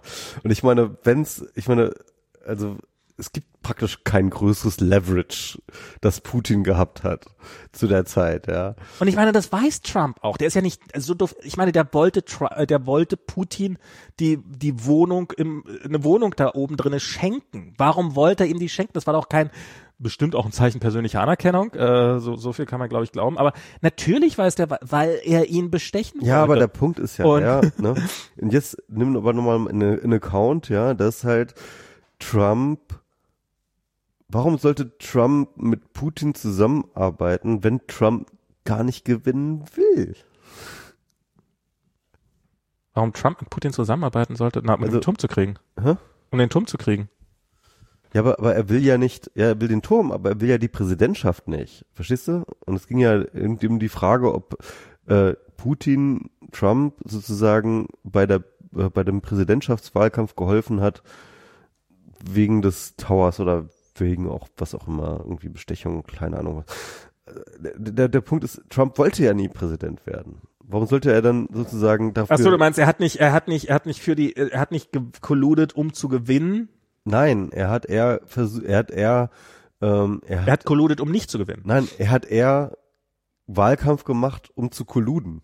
Verstehst du was? Ja, ja. Ist ja, andersrum. Ja, also, ja, ja, Er hat halt sozusagen, er hat sich in diese Präsidentschaftskandidatur reingebracht, auch glaube ich, um seine, äh, um, um sein Leverage gegenüber das, Putin. Das glaube ich, das wiederum glaube ich auch nicht. Doch, das glaube ich schon. Ich glaube, ich glaube eher, ich glaube, es ist eher so, dass er so, sich so langfristig politisch auf kann, kann nicht denken. Äh, äh, politisch aufplustern so, wollte, um sein, sein, ich, das, ich halte das für wahrscheinlicher, dass er wirklich sozusagen sich politisch mit der, mit dem Wahlkampf aufplustern wollte, um sein äh, Trump Tower in Moskau Projekt äh, voranzutreiben, ah, als andersrum. Nee, so viel, so viel strategisches Denken. Also, an, äh, ich, Doch, ich, weil es nämlich das eine wollte er und das andere wollte er nicht. Nee, ich, nee, was ich, was ich glaube, ist halt, äh, äh, äh also was ich eher für glaubwürdig halten wollte, ist halt, hier Roger Stone ist ja, äh, gibt ja immer damit an, dass er jahrelang, jahrzehntelang probiert hat, Trump zu bearbeiten, noch für den Präsidentschaftswahlkampf anzutreten und sowas. Und das hat man ja mehr als einmal gehört, dass Leute ihn bearbeitet haben und ihn halt immer kitzel, kitzel, kitzel und dann, ja, dann, ich meine, die, die erste, ich, ich sag mal, äh, die erste auf TV-Kamera festgehaltene Äußerung von Trump, dass er gerne Präsident werden yeah. möchte, ist aus den 80ern. Ja. Ist aus den fucking 80ern. Seitdem redet er davon, dass er gerne, dass, dass, dass er antreten möchte als Präsidentschaftskandidat. Dann also, gibt es diese berühmte Aufnahme von, ähm, wo, war das Seth Meyer?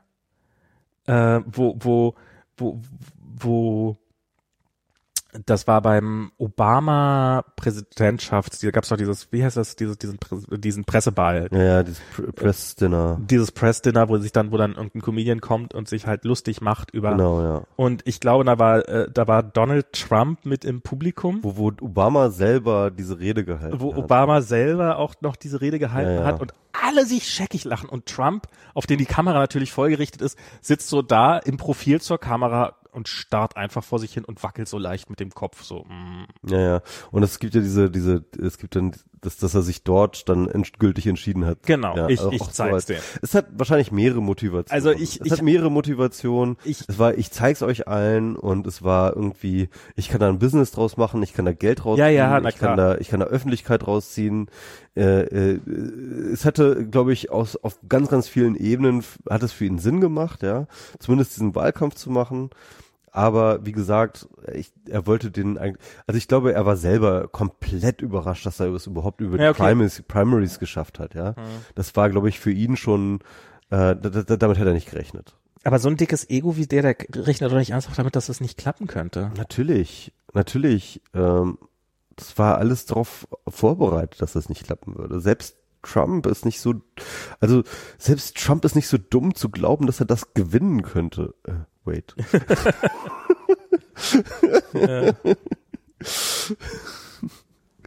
Ach, ich weiß nicht. Also ich finde, was, was ich im Augenblick an dieser gerade aktuellen Situation halt so krass finde, ist halt, dass, dass, dass sich so unfassbar viel einfach bewahrheitet. Ähm, und dass es null Konsequenzen hat. Also dass Ja. halt, dass halt die, dass halt Cohens äh, Anwalt verurteilt wird wegen seiner ganzen illegalen Geschäfte, die er für Trump gemacht hat und dass sich die Republikaner tatsächlich hinstellen und sagen, na dem Cohen, das ist doch ein Lügner, der ist doch verurteilt, den kann man doch eh nicht glauben. Ja, aber weswegen wurde er verurteilt? Ja, und, und, eben keinerlei, keinerlei Relevanz, dass, dass er der, der, Anwalt des Präsidenten verurteilt worden ist wegen seiner ganzen Straftaten, Die er für den Präsidenten die er für den. Präsidenten begangen hat. Ja, ähm, also das ist, ja, ähm, es ist irgendwie so dieses, wir, wir, was glaube ich unsere ähm, Situation gut beschreibt. Es gab mal diesen Titel, da ging es um eigentlich Putin, ne? Irgendwie ein Buchtitel, äh, den fand ich sehr schön. Ähm, ähm, ähm, Nothing is true. Ähm, aber wie ging es nochmal? Nothing is true and Ah, ich krieg's nicht mehr zusammen. Ah, Google mal, Nothing is True, Putin oder sowas. Ähm.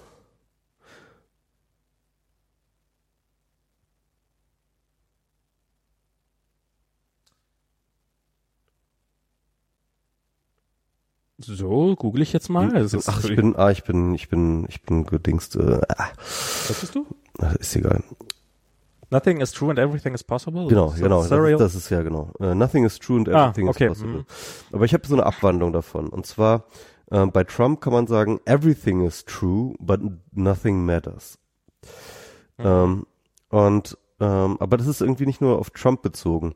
Äh, ich habe da letztens drüber nachgedacht, als ähm, ich äh, nochmal was gelesen habe über die Pentagon Papers. Ne? Damals, ähm, als der Vietnamkrieg schon relativ weit fortgeschritten war, ähm, äh, kam dann ja irgendwann diese diese diese Pentagon Papers raus. Das war ein ähm, sehr sehr langer Bericht, äh, irgendwie keine Ahnung, äh, 50 bändig oder so, ja, von der Rand Corporation, so ein Think Tank, der sehr Penta Pentagon nah war die halt wirklich die ganzen Failures des Krieges so komplett an, analysiert haben und analysiert haben, was alles schiefgegangen ist auf dem Weg dahin und wie die USA in diese komische Lage gekommen sind, ja.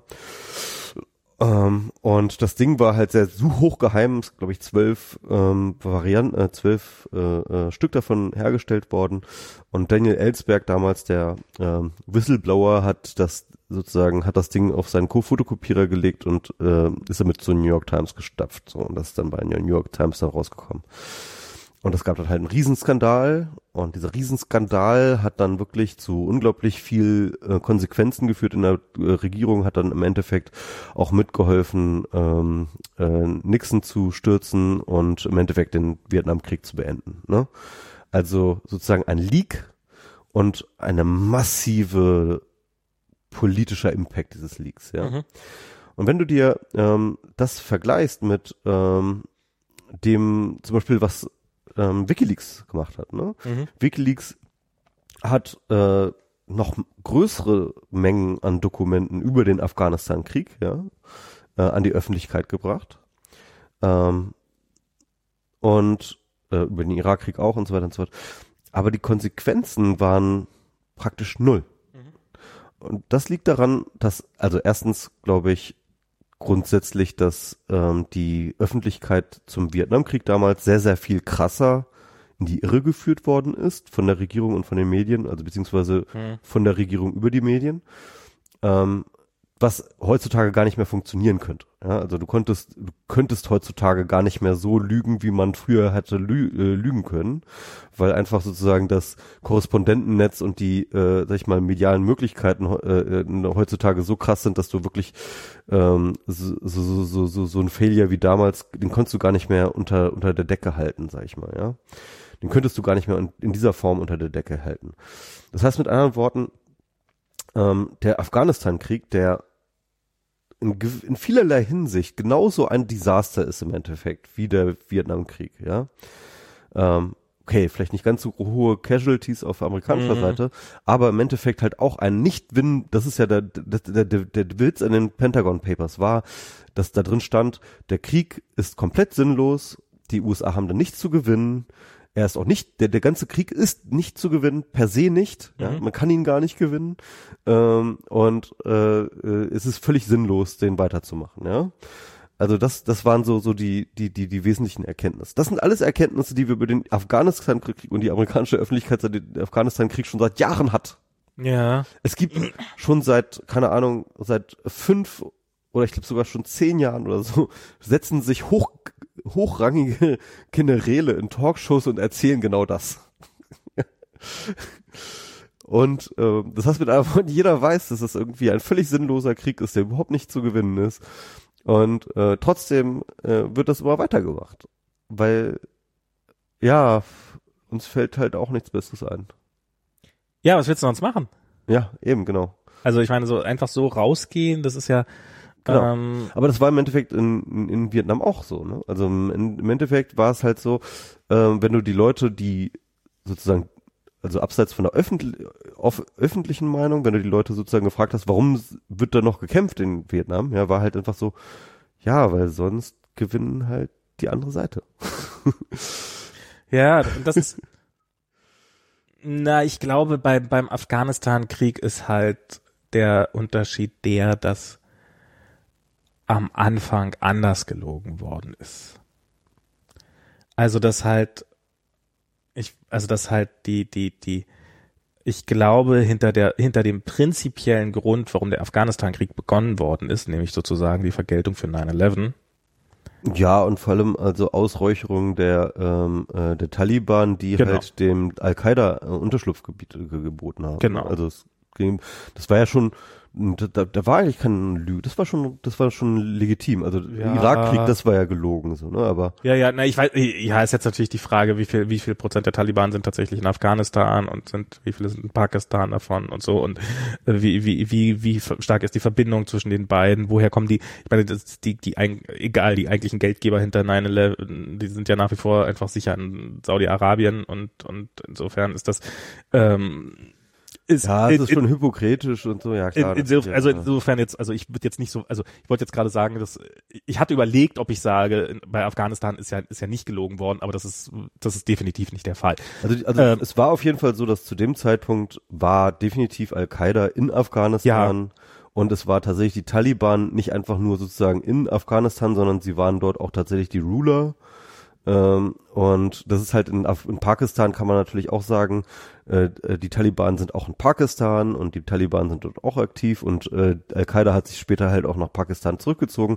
Das Problem ist halt, dass Pakistan aber halt äh, eine Regierung hat, die eben die zwar vielleicht, die, die, die vielleicht, die vielleicht irgendwie heimlich mit den Taliban auch zusammengearbeitet haben, aber offiziell eine andere etwas anderes waren als die Taliban und nicht offiziell mit, äh, mit Und praktisch Atomwaffen hat.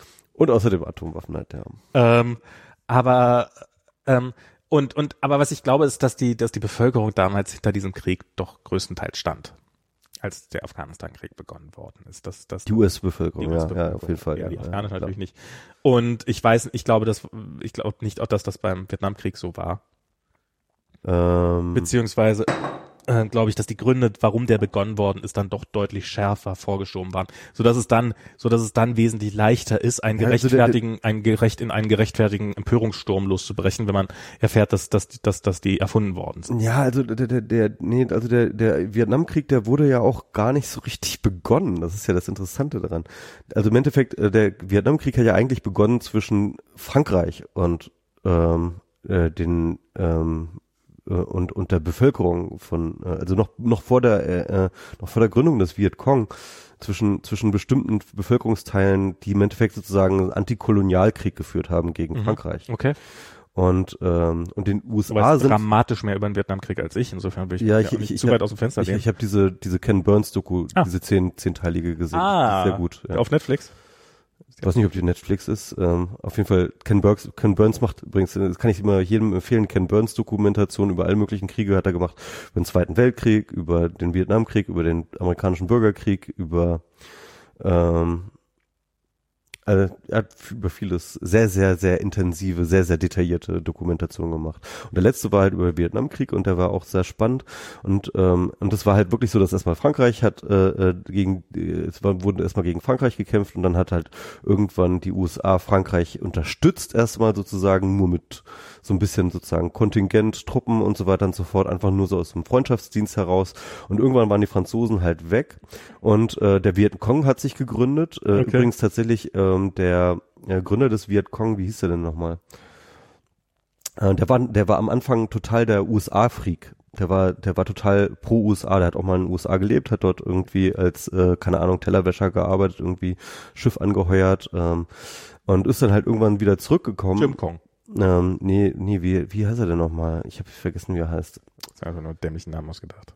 Nee, ja, also auf jeden Fall, ähm, der ist halt dann zurück in, in Vietcong und dann als dann dieser, diese, und hat halt schon dann damals mitgeholfen, gegen die Franzosen zu kämpfen und hat dann ähm, selber persönliche Briefe an den amerikanischen Präsidenten geschrieben, ähm, in der Hoffnung, dass die Amerikaner auf Seiten der äh, vietnamesischen Bevölkerung die Franzosen bekämpfen. Ja, und zwar aus äh, der Motivation heraus, die ja irgendwie nachvollziehbar ist, ja, ihr seid doch auch eine ehemalige Kolonial, äh, äh, Kolonie, die ihre Kolonial, äh, Kolonialisa Kolonisatoren sozusagen vor die Tür gesetzt haben. Kolon- Jetzt sind, jetzt sind wir auch an der Reihe und das heißt, ihr müsst doch eigentlich mit uns sympathisieren. Das war so ein bisschen so der, äh, äh, der Gedanke dahinter, ja. Mhm. Aber im Endeffekt äh, haben sich die äh, USA dann am Ende dann auf die Seite der Franzosen gestellt. Egal, jedenfalls äh, ist es dann ähm, ähm, ist sozusagen, äh, nachdem er sozusagen bei den Amerikanern abgeblitzt ist, hat er sich dann gedacht, okay, die Wichser, ähm, dann äh, wende ich mich mal den anderen zu. Okay. Also hat er sozusagen mit Hilfe äh, Moskaus dann halt irgendwie ähm, angefangen, den Vietcong sozusagen äh, zu gründen und, und, und, und auszurüsten, um dann halt äh, immer besser und organisierter halt gegen äh, die Kolonialmächte vorzugehen, äh, bis dann halt dann eben die Amerikaner genau aus diesem Grund dann halt sozusagen ihre Interessen dann plötzlich in Vietnam gesehen haben, weil Ja. natürlich jetzt plötzlich sozusagen von Russland, äh, von, von, von der Sowjetunion gebäckte ähm, äh, kommunistische Armee jetzt plötzlich sozusagen drohte, äh, Asien zu übernehmen und dann hatten sie eben Angst dafür, dass ganz Asien dann halt irgendwie sozusagen an die äh, an den Kommunismus verloren geht. So, ja, das war dann halt dann eben diese kalte Krieg-Logik so. Und äh, und dann musste man sozusagen plötzlich, okay, wir müssen wir müssen uns dem entgegenstellen und dann und dann kam halt eins zum anderen. Also zu jeder Zeit des Krieges hat man immer gedacht so, ja, wir müssen jetzt hier noch ein bisschen hier mal Ordnung schaffen, dann sind wir auch gleich wieder weg. So, ja. Das, äh, Im Endeffekt, niemand hat wirklich damit gerechnet, dass es jetzt ein langer, ewig langer Krieg war, sondern es ist wirklich so, so in einer Phase in die nächste sind die so reingestolpert und dann haben sie immer gedacht, ja, hm, okay, das reicht wohl nicht, dann müssen wir noch mehr Leute hinbringen. Okay, okay, das reicht immer noch nicht. Okay, dann müssen wir noch mehr Leute reinkriegen. Müssen wir immer noch mehr und immer noch mehr. Es ging ja auch über drei Präsidenten im Endeffekt. Das ging ja irgendwie eigentlich los bei äh, Kennedy, ja, und dann ähm, äh, bei ähm, hier, ähm, äh, wie heißt der äh, Nachfolger, auch Präsi äh, Demokrat, äh, äh, JBL oder wie heißt er? Äh, Äh, JBL? JB, ähm,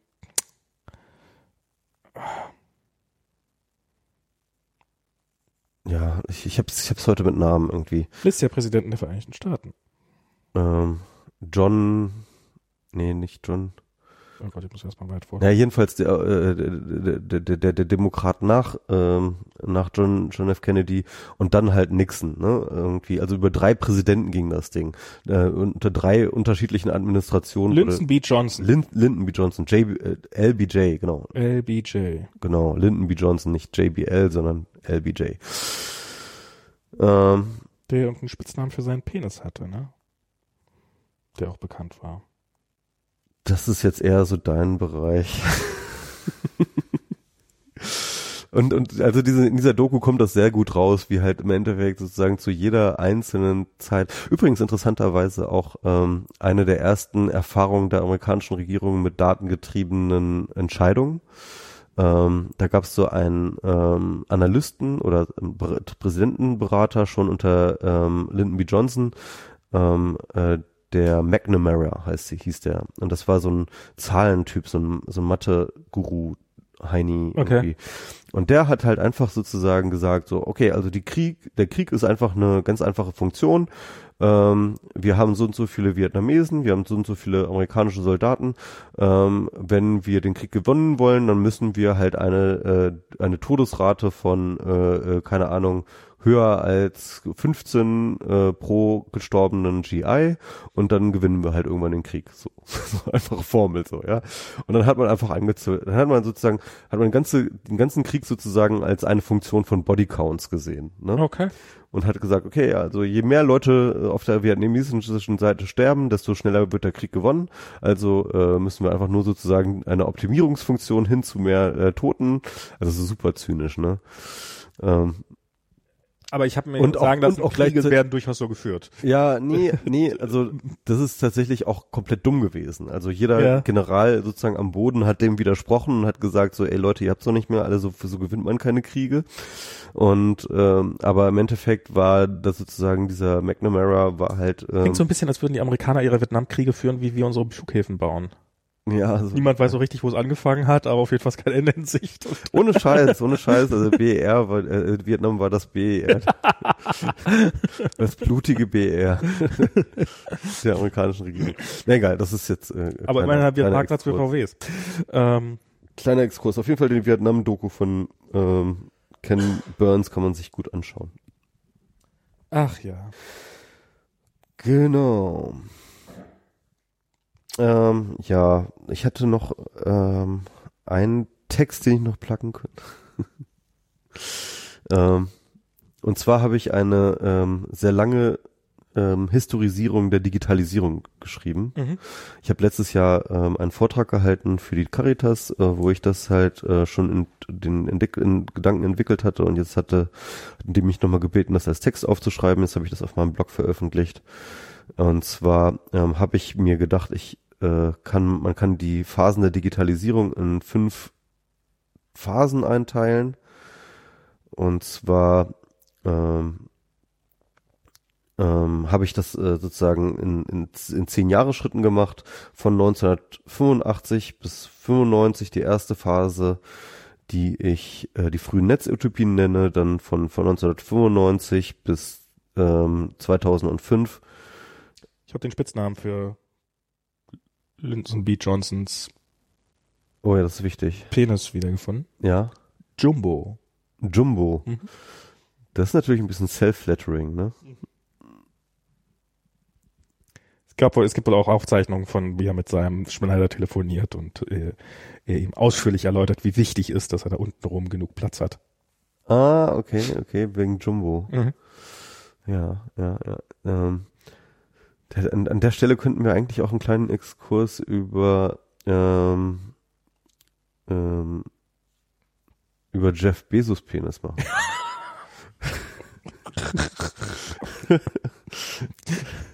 Der genauso Könnt ihr auch lassen. Der kann's auch. Jetzt, wo er hier so im Raum rumschwingt. Alexa, bestell uns.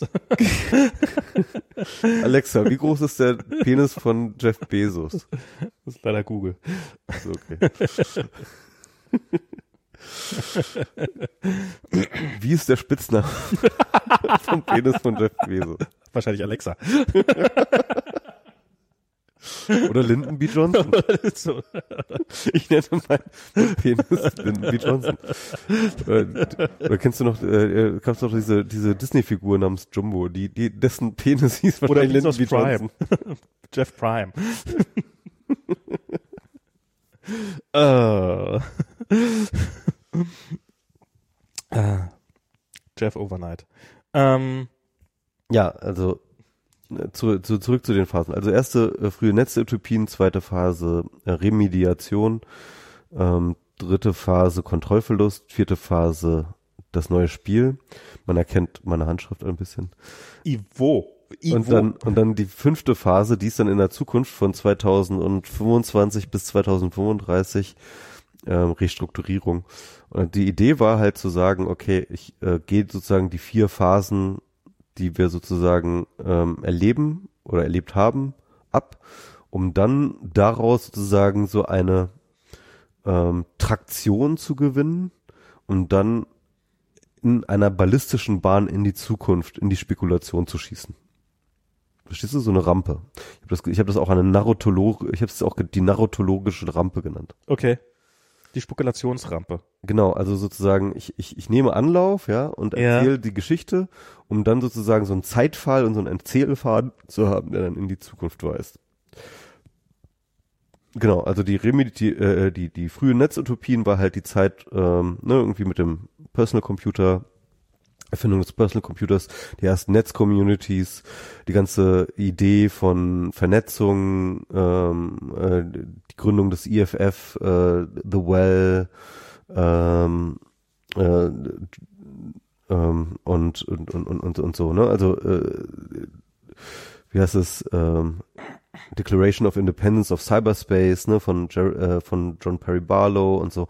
Also diese ganzen Ideen von Netzutopie, postidentitär, wir sind, ja, wir sind alle irgendwie im Cyberspace, geschlechtslos, haben neue Identitäten, wir sind der freie Raum des Geistes und so weiter und so fort, ne, Freiheit, Kommunikationsfreiheit, alles das wird dann sozusagen damals erfunden. Ähm, und Hackerbewegung und so weiter. Und dann kommt halt äh, die Remediationsphase, relativ langweilig im Endeffekt. Ähm, stellt man fest, dass man mit dem Internet halt auch Medium sein kann, dass man plötzlich Medien abbilden kann, dass man Fernsehen, Telefon, äh, Einkaufszentrum, was weiß ich, alles abbilden kann in Form von verschiedenen Diensten. Ähm, es kommt die New Economy, äh, äh, crasht irgendwann mittendrin und äh, man stellt fest, okay, ähm, es ist doch nicht äh, ganz eigene Welt, sondern man muss dann irgendwie schon nochmal was eigenes, äh, man muss dann nochmal ein bisschen genauer hinschauen. Dann in der Kontrollverlustphase, das ist dann halt dort, wo die ganzen ähm, sozusagen das Internet zu sich selbst findet. Ne? Also dann kommt, kommt die ganze Social Media Phase, die ganzen Web 2.0 Dienste, wie es damals hieß, die kommen dann auf. Ne? Irgendwie erstmal, keine Ahnung, Delicious, Fl- Flickr, ähm, Facebook wird gegründet, ähm, äh, MySpace, äh, ähm, plötzlich sozusagen diese sozialen Medien, wie sie dann später heißen, ähm, plötzlich ähm, wird's cool, irgendwie Dinge alles in der Cloud zu speichern. Ähm, das Internet of Things wird äh, kommt, die Smartphones werden erfunden. Ähm, und das ist halt eben diese Phase des Kontrollverlusts. Also erstens, wo halt wirklich alle möglichen Daten plötzlich ins, im Internet landen und dann plötzlich irgendwie auch äh, abhanden kommen. Ne? Dann kommt WikiLeaks, dann kommen diese ganzen Leaks, die Strafvoll Leaks, die Swiss Leaks, die äh, äh, Luxemburg Leaks, die hast du nicht gesehen Leaks, leaken wird zum allgemeinen Sport, äh, Volkssport, überall leaken Daten irgendwie, äh, äh, alles wird gehackt und alles äh, äh, gedreht durch. Das ist das, was ich halt früher immer den Kontrollverlust genannt habe und was halt ähm, hauptsächlich in der Phase zwischen 2005 und 2015 stattgefunden hat. Und dann ab 2015 nenne ich das Ganze dann das neue Spiel, weil es eben dann nicht mehr wirklich darum geht, dass die Kontrolle verloren wird, sondern wo halt bestimmte Akteure wieder Kontrolle einführen. Unter anderem zum Beispiel die, die Plattformen, die halt ähm, sozusagen eigentlich von dem Kontrollverlustparadigma profitieren, weil sie die einzigen sind, die sozusagen für Ordnung und Kontrolle im Internet ähm, äh, sorgen können. Ähm, und, und, und, und dort sozusagen neue Kontrollstrukturen, die funktionieren, einführen. Ähm, wir haben aber auch zum Beispiel solche Akteure wie eben zum Beispiel Trump oder Putin, die halt verstanden haben, dass man Informationen nicht mehr unterdrücken kann, sondern wenn man seine Agenda vollziehen will, dann muss man sozusagen mit äh, Disinformation äh, äh, agieren, dann muss man sozusagen den Diskurs polluten, ja, dann muss mhm. man halt irgendwie äh, die, die, die, die Wässer äh, äh, äh matschig machen. Ähm, also das heißt Leute, die halt sozusagen so, so, so diese neue Welt verstanden haben. Den Boden vergiften. Poisoning is well heißt es, glaube ich. Nee, Mudding the Water wollte ich. Mudding, ach, Mudding the Water, genau. okay.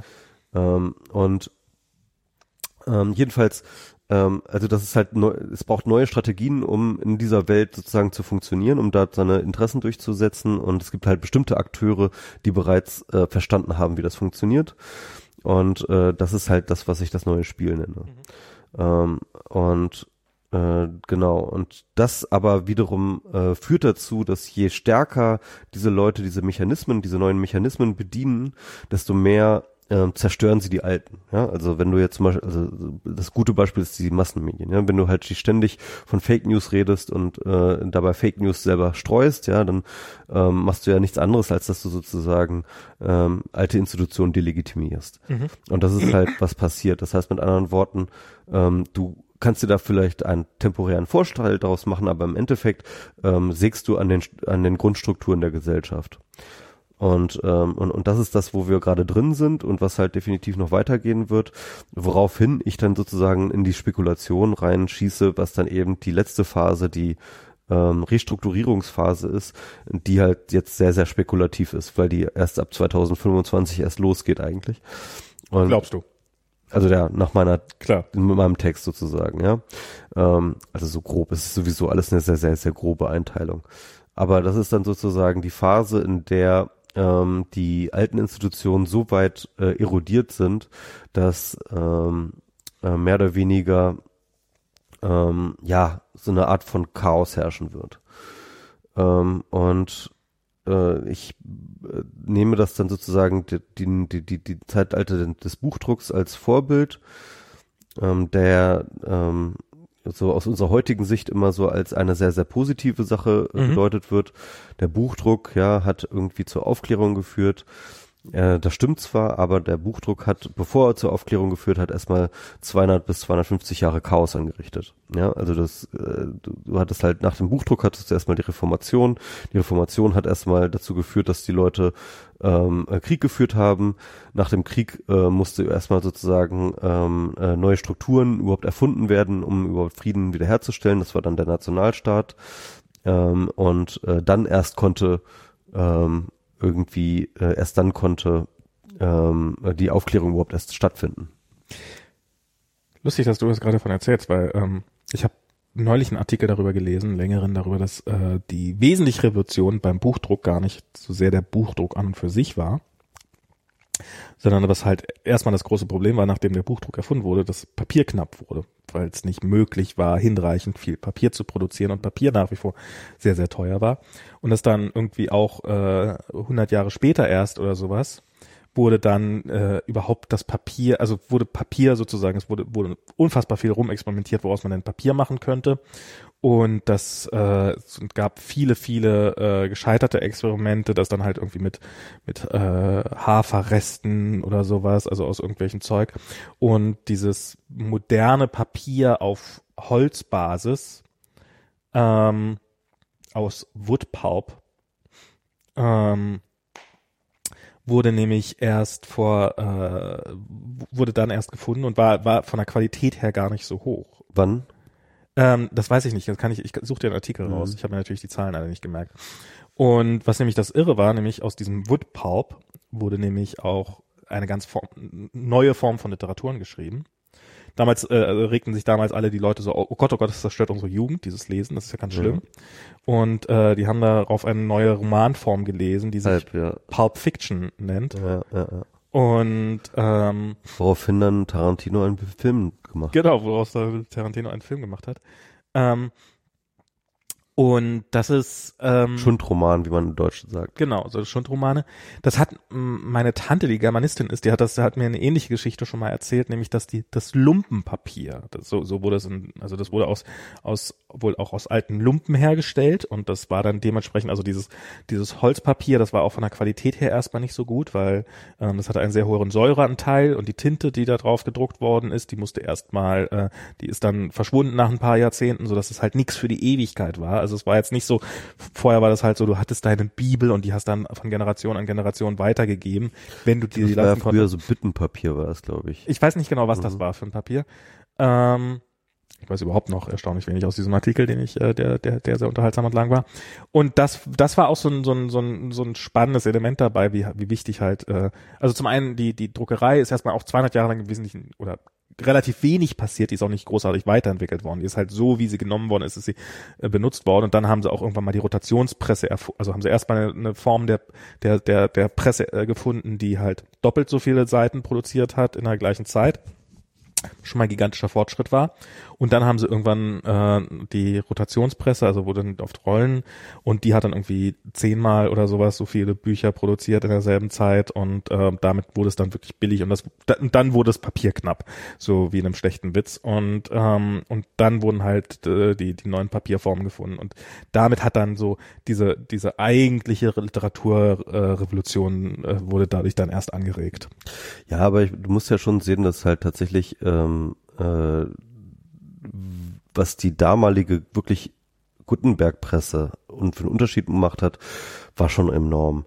Klar. Das ist ja, vorher muss, brauchtest du halt eine ganze Streibstube an Mönchen, die halt über Jahre ein Exemplar Genau. eines Buches sozusagen ähm, hergestellt haben, ja.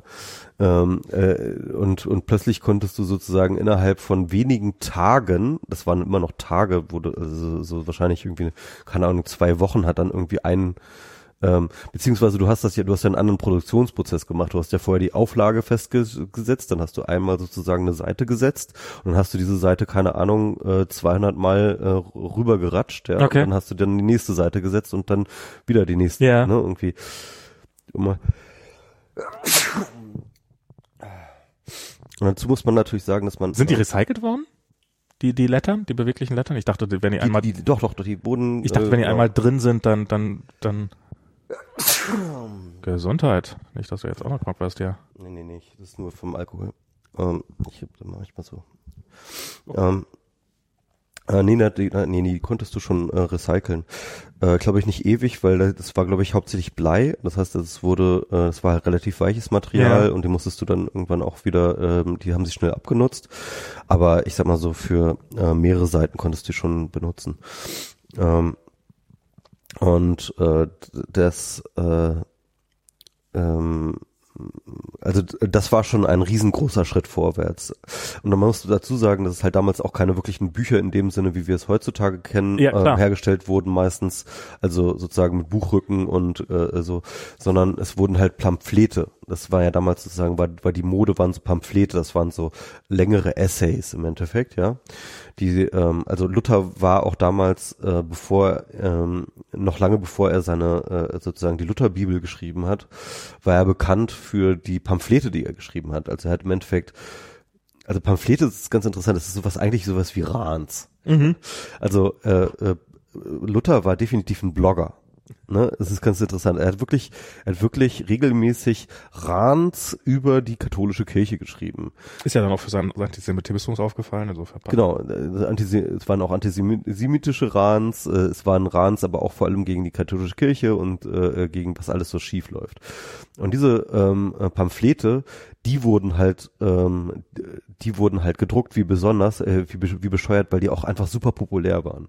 Also er war halt wirklich so ein ähm, so, so, so ein Volksheld durch seine Texte. Ja? Also die wurden äh, äh, in alle Städte getragen, da wurden die dann irgendwie öffentlich vorgelesen und so. Und ähm, und äh, die interessanterweise, es gab damals noch kein Copyright und sowas. Das heißt mit anderen Worten, dass die einzigen, die damit Geld verdient haben, waren tatsächlich die Druckereien. Ne? Die haben sozusagen diese Dru äh, diese Dinger Die, da die haben sie dann verkauft. Genau, die haben sie verkauft. Also die Mhm. haben wirklich die Pamphlete verkauft und ähm, und wenn du als Drucker ähm, äh, hast du dann immer versucht an die neuesten Pamphlete zu kommen, ne? Die irgendwie gut liefen, dann hast du die halt auch gedruckt. Ne? Das heißt, es gab auch sozusagen keine einzelne Druckerei, die ein bestimmtes Pamphlet, sondern alle Druckereien haben meistens die gleichen Pamphlete gedruckt. Das waren sozusagen so Hubs, ja, so Sharing-Hubs, über die dann halt so irgendwie so alles so durchgedingst ist. Es war eine ganz andere, ähm, sag ich mal, Informationsökonomie als als jetzt was. So Aber ganz Verlag ehrlich, erinnert die dich nicht jetzt, jetzt wo du es so erzählst, so knallhart an Social Media? Ja, total. Ich habe es auch tatsächlich aus einem ähm, Buch ähm, äh, aus, äh, das heißt ähm, ähm, the, ähm, so irgendwie, wie heißt es? Social Media, Write, Writing on the Wall heißt das Buch.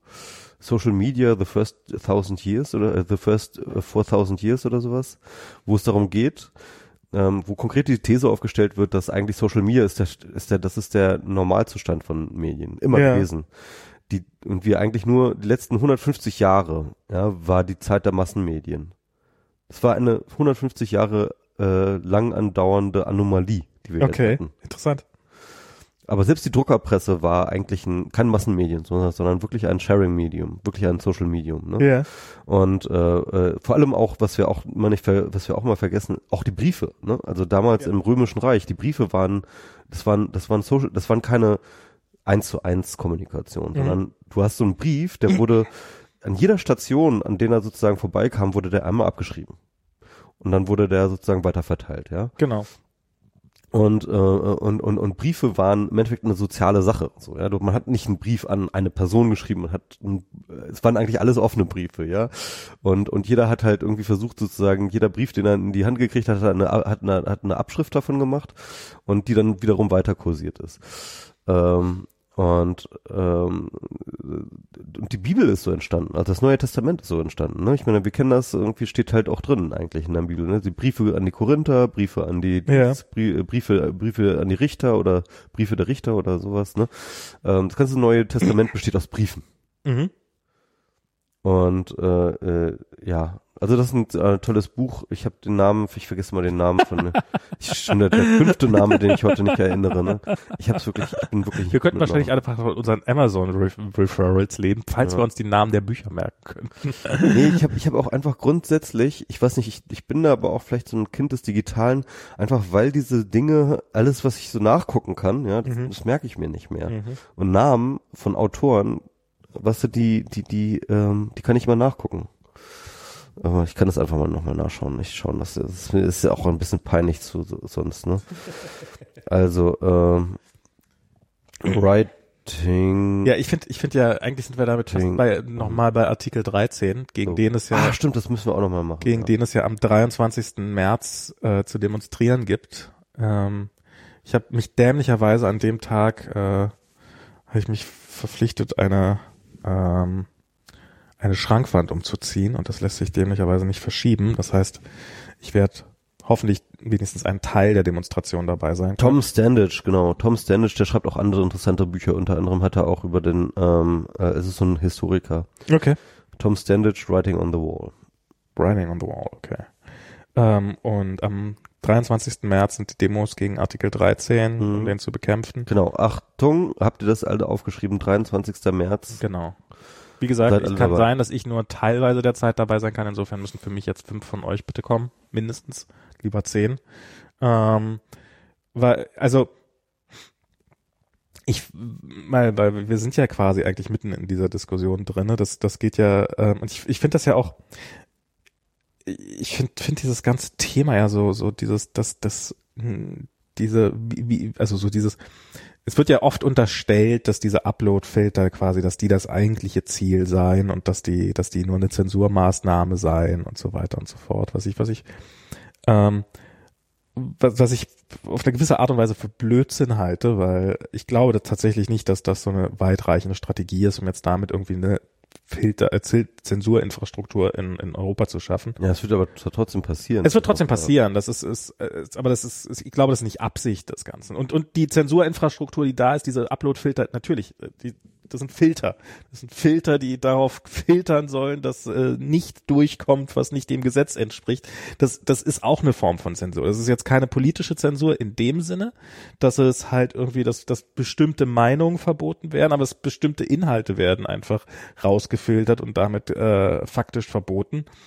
Und ähm, und das, das also das finde ich sowohl, also so, ja, das geht ja eigentlich nur darum, eine Filter, äh, Zensurinfrastruktur zu schaffen. Naja, ich glaube nicht, dass das primäre Ziel, da sagen andere, das kann man auch nicht als Zensur bezeichnen. Doch, ich glaube, das ist Zensur. Also das ist ähm, das, das ist jetzt wirklich mal im wahrsten Sinne des Wortes auch von staatlicher, oft wird ja so gesagt, ja, das ist ja nur, wenn es von staatlicher Stelle, ja, und das kommt von staatlicher Stelle, es ist per Gesetz vorgeschrieben, das ist Zensur. Und ich frage mich aber so ein bisschen, so ähm, ohne jetzt Axel Voss und seinen Kollegen hier zu viel Bösartigkeit, wie kann man denn eigentlich da hinkommen? Und ich glaube, das ist, dass dass dieses, dieser ganze Artikel 13, diese ganze Urheberrechtsreform ist ein, ein ständiges den falschen Leuten zuhören und so halt äh, keine Ahnung haben, wie wie Kultur funktioniert, wie Urheberschaft funktioniert, wie wie irgendwas funktioniert und dann wendet man sich, weil man niemand anderen hat, halt an den Verleger. So, so ihr seid doch ja ja, wir sind die Kreativen, wir sind die Kreativen, die Kreativen mögen uns alle.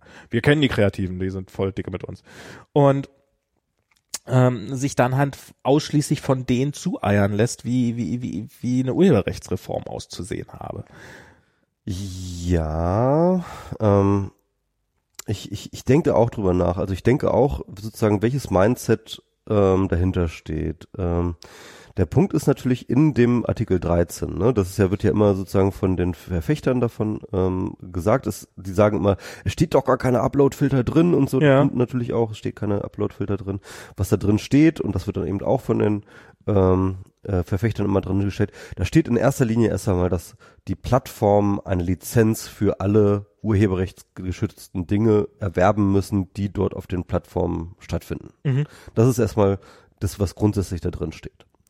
Ähm, und ähm, dass sie sozusagen ähm, sich upfront diese Lizenz besorgen müssen und ansonsten sozusagen verhindern müssen, dass Dinge, die, ansonsten keine Lizenz, alles, was genau, nicht, oder ansonsten haften sie dafür und so weiter und so fort. Und äh, was sie dann eben argumentieren, ist dann eben, okay, also bisher musste der User sich diese Lizenz besorgen, wenn er irgendwie was äh, veröffentlichen wollte auf den Plattformen. Und jetzt ähm, verschieben wir diese ähm, ähm, verschieben wir diese Verantwortlichkeit für die Lizenz halt von dem User weg zu den Plattformen. Also tun mhm. wir dem User doch einen Gefallen. Ja? ja. Wir tun dem User einen Gefallen, weil er braucht sich jetzt nicht mehr um Lizenzen zu besorgen, sondern im Endeffekt ähm, äh, äh muss das jetzt die Plattform tun. Mhm.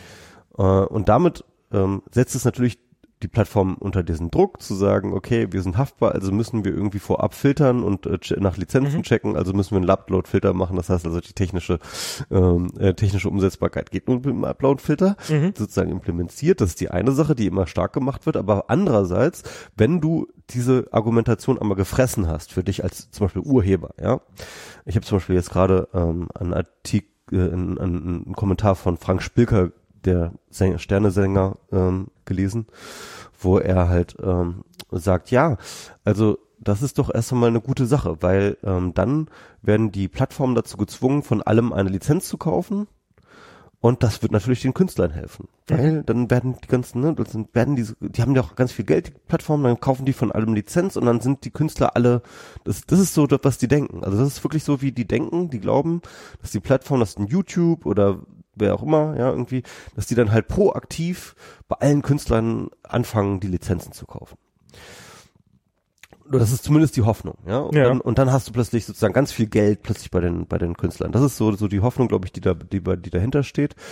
Ähm, und äh, und ähm, er argumentiert und damit ist er auch nicht ganz falsch, ja. Er sagt halt, ähm, ja, also wir hatten das gleiche Problem halt äh, schon in den 90ern mit dem Hip-Hop. Ne? Also Hip-Hop war ja so eine Musikrichtung, die dann irgendwann aufkam, die halt viel mit Samples gearbeitet mhm. Und am Anfang war es halt wirklich so Kraut und Rüben, also die haben sich halt einfach irgendwie jedes Stück, das ihnen irgendwie gefallen hat, haben sie halt als gesampelt, ja, und mhm. dann haben sie das sozusagen in ihre Songs eingebaut und dann war das halt irgendwie der Hip-Hop-Song, so, ja, und dann haben sie drüber gerappt und dann war es halt der Hip-Hop-Song. Aber halt ohne Lizenz und alles, ja, und dann gab es dann halt irgendwie großes Bohai und äh, große ähm, äh, Klagen und äh, äh, und und und Gerichtsurteile und dies und jenes und jedenfalls kam dann dabei raus, dass halt äh, Hip Hop Lizenzen machen würde und Frank Spülker argumentiert dann, ja damals hat man auch gedacht, das wäre der Tod von Hip Hop und schaut doch mal hin, ist Hip Hop tot? Nein, Hip Hop ist nicht tot. Äh, es wurde für alles eine Lösung gefunden. Die äh, äh, gesampelten Stücke sind heutzutage alle lizenziert und damit hat er recht. Was ist aber passiert?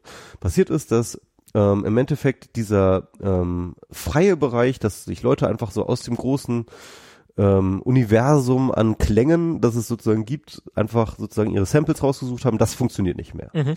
Stattdessen gibt es halt heutzutage Sample-CDs. Mhm. Das sind dann sozusagen spezielle CDs, die ähm, verkauft werden an vor allem Musiker, die ähm, ähm, Stücke komponieren wollen, wo sie Samples benutzen werden, wo sie sozusagen mit der CD auch gleich die Lizenz dafür kaufen, ähm, sie verwenden zu dürfen. Als ob du aus einer Fotodatenbank dich Genau. bedienst. Im Endeffekt wie Getty Image. Mhm. Ja. Oder, und jetzt kommt's, wie Giphy. Mhm. Und Giphy ist im Endeffekt genau das gleiche. Giphy hat tausende von ähm, Szenen aus, keine Ahnung, ähm, Family Guy, Simpsons, äh, aus verschiedenen Tausenden von Serien und die sind alle lizenziert. Mhm. Du kannst jedes GIF von Giphy kannst du immer alles benutzen und hast und, und, und machst keine Lizenzverletzung. Mhm. Und dieses ganzes Geschrei ähm, über, dass das Internet sterben wird, irgendwie durch Artikel 13, das ist natürlich ist das Quatsch, ja. Natürlich hat Frank Spilker recht. Es wird eine Lösung geben, die dann wahrscheinlich wie Giphy aussieht, ne? auch für die Memes, ja. Irgendwie, Giphy ist ja auch so ein Meme, ja. Ist also, das heißt mit anderen Worten, du wirst dann irgendwie, keine Ahnung, Mimi haben, ja. Eine Plattform für Memes, wo du aus einer doch, einer nicht unendlich, aber doch recht aus umfangreichen Datenbank an verschiedenen ähm, GIF äh, Meme-Hintergründen oder oder sonst was Hintergründen, die dann Meme zusammenbauen kannst, ja. Mhm. Und dann hast du plötzlich deine Memes. Ähm, und das ist dann sozusagen äh, rechtssicher und äh, und so weiter und so fort. Aber natürlich ist das ein wahnsinnig tiefer Eingriff in deine kreative Freiheit. Ja, weil du halt plötzlich nicht mehr einfach ein Meme aus, jede, aus allem und jedem generieren kannst, sondern nur halt was aus dieser Plattform dann wiederum rauskommt. Das heißt mit anderen Worten, und das ist halt genau das, was immer passiert bei so einer Verrechtlichung, dass halt im Endeffekt ähm, ähm, eine Rechtsunsicherheit wird immer in Form einer Plattforminfrastruktur weg abstrahiert. Mhm. Und das wird auch wieder passieren. Und es wird, ähm, das wird nicht das Internet kaputt machen, es wird es halt nur wieder ein Stück weit langweiliger machen. Genauso wie auch die Verrechtlichung von Hip-Hop ähm, oder Samples Hip-Hop langweiliger gemacht hat. Ja. Weil du kannst plötzlich eben nur noch aus einer begrenzten Anzahl von, von Samples auswählen, wenn du einen Hip-Hop-Song machen willst. Du kannst nicht einfach einmal. Na, oder wenn du machen. die größere Freiheit haben willst, musst du halt mit denen zusammenarbeiten, die musst du, musst du vorher zusammenarbeiten. Also du kannst natürlich, also wenn du bei einem entsprechenden großen Label unter Vertrag bist, Genau. dann kannst du natürlich wahrscheinlich auch auf deren gesamtes Repertoire bis, also Und kannst die du kriegen dann die Lizenzen und die, dann die kriegen dann nicht Lizenzen und die anderen kriegen nicht, genau. Das sind ja. quasi deine eigenen Ja. Player, ähm, Genau. die, die, die in deinem, deinem Bereich tätig sind. Es wird insgesamt die Kultur verarmen. Ja. Es wird insgesamt die Kreativität einschränken.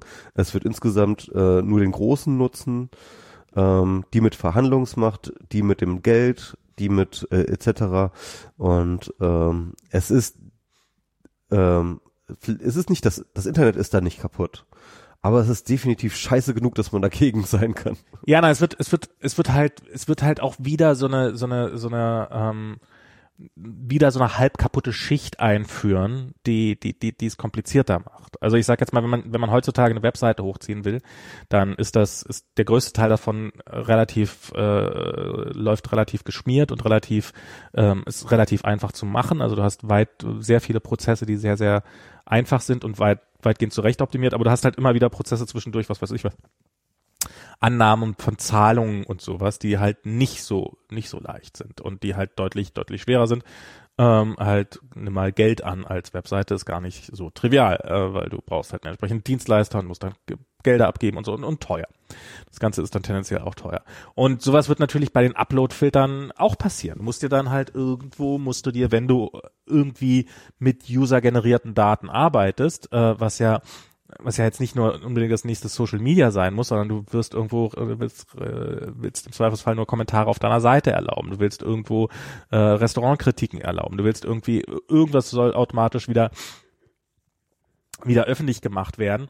Und dann ist das so, dass du dann äh, und und dann musst du dir halt diese Upload-Filter irgendwo einkaufen und das sind, die werden teuer sein, die werden scheiße sein, die werden langsam sein, die werden ausfallanfällig sein und die werden fehleranfällig sein, weil im Zweifelsfall niemand Interesse daran hat, dass sie also ja, wessen Geld ist kaputt, wenn sie zu zu zu viel filtern? Das ist äh, ja, dann hast du halt Pech gehabt auf deiner Plattform. Ja. Und ähm, dann, dann kannst du halt dein Video nicht posten. Und und das ist also das das, das sind so so unfassbar viele Sachen, die die die einfach wo man dann auch auf die falsch, also so, dass es mittlerweile eine ganze Kultur gibt, die auch davon leben, dass ihr, dass sie ihre eigenen Inhalte so weiter verbreiten. Das, das will dieser ganze Paragraph gar nicht wahrhaben. Und äh, das, das finde ich so, das, das ist so wirklich. Paul Klimpel, Kimpel, ähm, das ist so auch einer von ähm, iRights, äh, mit dem habe ich mich letztens unterhalten und der meinte halt, im Endeffekt ist das jetzt der Doppelschlag gewesen, ne, mit den äh, mit der DSGVO hat sie uns erstmal von unseren ganzen eigenen Webseiten und Blogs vertrieben. Ja. Und jetzt sind wir alle auf den Plattformen und dort werden jetzt plötzlich sozusagen auch noch unsere Möglichkeiten eingeschränkt. Ja. Ähm, also und so werden sozusagen sukzessive ähm, äh, die, die, wird so die Meinungsfreiheit immer weiter eingeschränkt. Ja. Ähm, fand ich eine interessante Betrachtungsweise. Aber ähm, ich wollte noch mal ein Thema, ich weiß nicht, ob wir da noch Zeit für haben, aber es finde ich jetzt mal spannend. Aber okay, erzähl mal. Ähm, äh, Pivot to Privacy. Hast du den? Hast du, nee, ich hab's, ich hab's nicht gelesen. Hast du ähm, nicht gelesen? Nee. Okay, das ist halt echt krass. Also man muss schon sagen, es ist krass. Ich glaube wirklich, dass Facebook ziemlich, ich, ich glaube, ich glaube, die haben, Mark Zuckerberg hat gerade einen ziemlich krassen Plan, Facebook richtig krass umzubauen. Okay. Ähm, man, also ich sag mal so, der, das wurde sehr kontrovers diskutiert. Ja. Ähm, ähm, er hat da sehr, sehr bold, einen bolden Letter geschrieben, so ja, irgendwie, äh, was so Ankündigungen angeht. Manche Leute haben gesagt, ah, ist Bullshit, bla bla bla. Manche Leute haben gesagt, wow, das ist eine komplette Neuerfindung als Privacy Facebook und so. Ich glaube, man kann halt beide Fehler machen. Ich glaube, man kann ähm, man kann das zu ernst nehmen ja. und man kann es zu wenig ernst nehmen. Mhm. Ähm, also was hat Face, was hat Zuckerberg gesagt? Er hat gesagt, ähm, äh, Leute ähm, Leuten ist ihre Privatsphäre wichtig ähm, und deswegen ähm, und deswegen sind haben Dienste momentan einen großen Zulauf, die eben Privatsphäre-Features bieten. Also sei es jetzt zum Beispiel solche Sachen wie Stories, ne, die halt okay. irgendwie nach 24 Stunden wieder verschwinden, sei es irgendwie ähm, äh, encrypted Chats mhm. sozusagen oder insgesamt halt sozusagen Chatrooms statt irgendwie öffentlicher ähm, öffentlichem Posting, mhm. ähm, äh, Chaträume und so und äh, dass sie halt in diese Richtung sich weiterentwickeln wollen. Im Endeffekt hat er angekündigt, er will, ähm, es wird alles mehr in Richtung WhatsApp gehen als in irgendwas anderes sozusagen, ja? Ja. Und ähm, es gab ja schon vorher so ein paar Leaks darüber, ähm, was, äh, dass das Facebook ähm, plant, seine Messaging-Infrastruktur zu vereinheitlichen.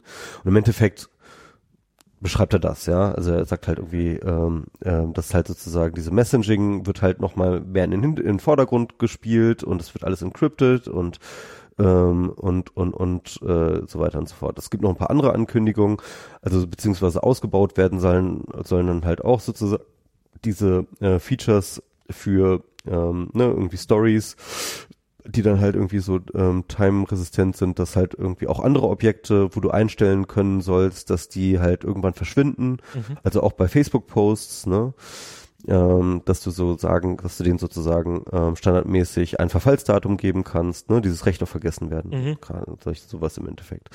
Dann hat er noch irgendwie angekündigt, dass sie wahrscheinlich ihre Server nicht in, äh, also das hat er nicht so konkret gesagt, aber im Endeffekt hat er das angedeutet, dass sie keine Serverinfrastruktur weder in China noch in äh, Russland aufstellen werden, die entsprechende Gesetze haben ähm, dass sie, dass du es eigentlich tun sollst, wenn du da ähm, am Start bist, aber wo sie sagen, okay, das ist uns zu unangenehm, weil da müssen wir dann User-Daten rausrücken.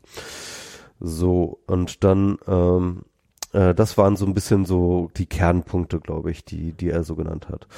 Ähm, was dahinter steckt, ist natürlich, ich glaube schon, dass, ähm, ähm, dass da halt so ein gewisses Umdenken ist. Sie wollen da, glaube ich, schon in diese Richtung ähm, investieren, aber es hat natürlich noch mal ein paar andere strategische Gründe. Also, dass sie, glaube ich, beispielsweise die, ähm, ähm, die Messaging-Infrastruktur vereinheitlichen wollen. Ähm, das hat natürlich viele Gründe die erste ist erst einmal irgendwie ähm, einheitliches, äh, äh, erstmal die Netzwerkeffekte von allen äh, drei Plattformen, ähm, Instagram, WhatsApp und äh, Facebook Messaging zu vereinen, um dann halt sozusagen der, der Messenger zu sein, an dem keiner mehr dran vorbeikommt. Ähm, das zweite ist natürlich aber auch User Convenience. Das heißt also, du hast natürlich auch als Nutzer davon Vorteile, wenn du nicht irgendwie mal ständig drei Messenger hast, mit denen mhm. du rumdingsen musst.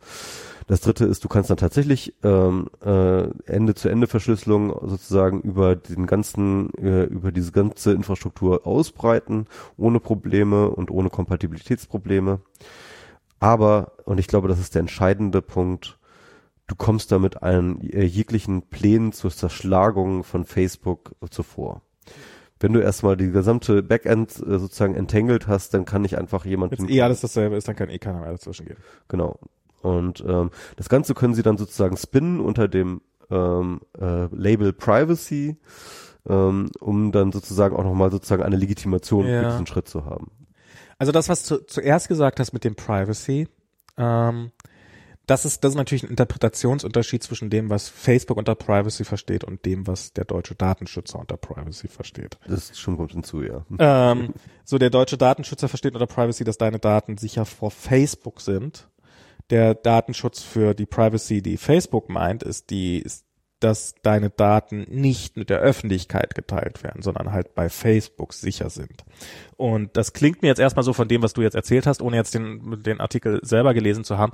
Das ist ja das ein, schon ein Prozess, der schon seit Jahren andauert, dass die Leute halt immer weniger öffentlich teilen und das halt immer mehr zum einen in sowas wie WhatsApp abgeht, aber eben, äh, was du richtig sagtest, so diese Instagram-Posts, äh, äh, Stories und, und die dann halt auch auf Facebook und Messenger stattfinden und sowas. Geschlossene Gruppen und so. Äh, geschlossene Gruppen, dass die, dass die Leute halt dass, dass Teenager wollen halt nicht mit ihren Eltern scheren. Die wollen halt nicht, dass die ihre Eltern sehen können, was passiert. Also teilen sie halt in irgendwelchen Gruppen, in irgendwelchen relativ geschlossenen Gruppen. Und das hat auch bei Facebook hat ja auch ein ziemlicher hat ja auch ein ziemlicher Drang zur Gruppe stattgefunden. Ja, ja. Also das ist das ist ja durchaus das ist ja durchaus auch mit dem mit dem ganzen ähm, also erstens mit den ganzen Privacy-Debatten aufgekommen, aber eben auch mit diesen ganzen Fake News-Debatten oder so. Ist okay, wir stärken Gruppen und jetzt sind Gruppen halt deutlich stärker und jetzt fangen alle andere. Oh Gott, was geht denn da in diesen Gruppen an? Ja, ja was womit habt ihr denn gerechnet? Ja, ja. Ähm, also die Gelbwesten sind ja auch ein äh, wird ja auch ganz gerne gesagt, dass das so ein so ein, so ein Phänomen ähm, aus diesen Facebook-Gruppen sind. Genau. Die sind größtenteils aus so Facebook-Gruppen heraus. Aus lokalen ja. Facebook-Gruppen ja, ja, genau. so. ja, ja. Äh, die, die dann halt eine ganze Zeit ein bisschen gepusht worden sind oder ziemlich gepusht worden sind. Ähm, das, das glaube ich, ist da so ein, so ein wichtiger, also ist, glaube ich, so, so der, der wesentliche Punkt dahinter. Und ich finde es, ähm, ich habe ich hab deine Kritik daran gelesen, dass du sozusagen sagst, naja, es ist jetzt das, was früher in der Öffentlichkeit war, wird jetzt ins Private gedrängt. Ähm, was, was sicherlich stimmt, was auf der anderen Seite jetzt aber auch. Vor allem was den politischen Diskurs auch angeht. Ja. Ne? Vor allem der ist dann von außen nicht mehr trackbar. Also das ist halt genau. der krasse so. Also ähm, vor allem wenn das auch noch verschlüsselt ist dann, ne? Also. Wobei ist das, ist das so ein neues Phänomen, dass politischer Diskurs nicht trackbar ist? Das ist doch, ähm, ja, du meinst, okay, der Stammtisch, ne, von früher. Ja, aber, also, ähm, aber der, der, der passierte ja nicht in so, so einem Scale, ja, das ist der Punkt. Also passiert ja nicht. Also nee, ich meine, Nee, guck mal, du, du, du musst ja sehen, du, äh, wenn du dir zum Beispiel mal, ähm, es gab jetzt gerade wieder einen längeren Artikel über, ähm, über, was, was, welches Land war das jetzt gerade? Ähm, nee, das war, glaube ich, ein Artikel über, über, über WhatsApp und wie es in Indien, genau, Indien, genau. Ja. In Indien. In Indien ist es gerade demnächst wieder Wahl. ja. ja. Und äh, die haben gerade riesige Schiss vor wieder Fake News äh, äh, Kampagnen, die mhm. jetzt nämlich, weil, weil in Indien ist jetzt auch zum Beispiel gerade äh, WhatsApp riesig groß. Ja. Ne? Und ähm, äh, die Inder haben dann halt äh, auch einfach sozusagen entsprechende Lohnkosten, beziehungsweise halt auch so große Netzwerke an ähm, Supportern, dass die wirklich einfach, ähm, also Facebook hat ja tatsächlich wegen dieses Fake News Problems, weil sie halt auch nicht moderieren können innerhalb mhm. ihres ihrer Chats, haben sie halt gesagt, dass man eine Story nur fünfmal weiter sharen kann. Mhm. Ja? Also sie haben einfach sozusagen die, die, an bis zu fünf Partys gleichzeitig. Oder an fünf Partys gleichzeitig ja. sozusagen. Ja, das heißt also ähm, eine Person kann eine Story nur fünfmal weiter. Nee, ich glaube, so ist es. Eine Person kann eine, eine Story nur fünfmal weiter. Genau, ich glaube, das war's. Was ich genau. komplett bescheuert halte. Und ähm, Genau, und der Punkt ist halt, die können halt einfach sozusagen, die setzen dann einfach ihre, keine Ahnung, 1000, äh, 2500 Leute dran, Mhm. ja, die halt nichts anderes machen, als jeder fünf, fünfmal weiterscheren, Mhm. ja. Und das dann halt wiederum in Gruppen mit, keine Ahnung, bis zu 250. Hey, teile mit mit allen deinen Freunden, dass das eigentlich nur eine Fake ist. Ja, und ähm, also das heißt mit anderen Worten, ähm, äh, das Ganze, äh, äh, das ist wirklich un, äh, das ist wirklich, weder kannst du es von außen sehen, was da passiert, noch kannst du ähm, es moderieren, ne? Also ähm, Ja. zum Beispiel äh, diese ganzen, wir hatten ja irgendwie dieses Massaker in äh, Burma, ne, an den Rohingya, die halt auch über Facebook induziert war, wo halt Leute vor allem im Facebook Messenger, aber auch in den ähm, ähm, Facebook Pages halt gehetzt haben. Da konnte dann eben, da hat dann, äh, kann man Facebook viel vorwerfen, die haben das halt, glaube ich, schleifen lassen, die, Moder äh, die Moderation hat da gepennt, die hatten zu wenig Personal ähm, und so weiter, die hatten das nicht auf dem Schirm. Ähm, aber am Ende des Tages konnten sie halt immerhin was machen. Ja, sie konnten Ja. halt immerhin dann irgendwann Kompetenzen aufbauen, ein Moderationsteam hinsetzen und haben dann auch tatsächlich sind dann in die Chats gegangen und haben dann halt irgendwie Fake News äh, und Gerüchte und so weiter und so fort bekämpft. Ja, bei WhatsApp geht das gar nicht mehr. Können die das gar nicht mehr. Ja. Technisch unmöglich. Ja. Ja. Sie sind äh, komplett aus ihrem eigenen Dienst ausgeschlossen. Ja. Und äh, So wie es sein sollte, laut Netz, laut, also, laut, laut, laut Privacy-Befürworter, ja, ja. Aber ganz ehrlich, ich glaube wirklich, also und, und wir hatten, genau, äh, das wäre jetzt auch nicht das erste Mal, das mit, mit, mit Indien, ne? In Ja. Indien ist das halt groß, aber zum Beispiel ähm, ein Großteil der Bolsonaro-Gewinns ähm, äh, Gewinns geht halt tatsächlich auch auf WhatsApp-Nutzung äh, und auf äh, extrem viel Fake-News-Kampagnen zurück. Ähm, Bolsonaro ähm, in anderen Ost, äh, in anderen asiatischen Sch- äh, ähm, äh, Ländern, wo, äh, wo WhatsApp groß war, war das halt auch ein wesentliches Kampagnentool. Ich glaube tatsächlich gegen das, was wir an Fake News Kampagnen auf Facebook gesehen haben, ähm, wird das, was wir auf WhatsApp sehen werden, das wird, das wird einfach was wir nicht sehen werden.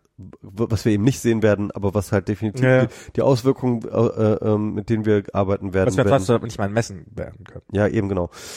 Und, und da kannst du, also all die Erkenntnisse, die wir halt über die Fake News äh, Ver Verbreitung in Facebook haben, ja, das sind alles Wissenschaftler, die haben sich hingestellt und die haben diese APIs befragt.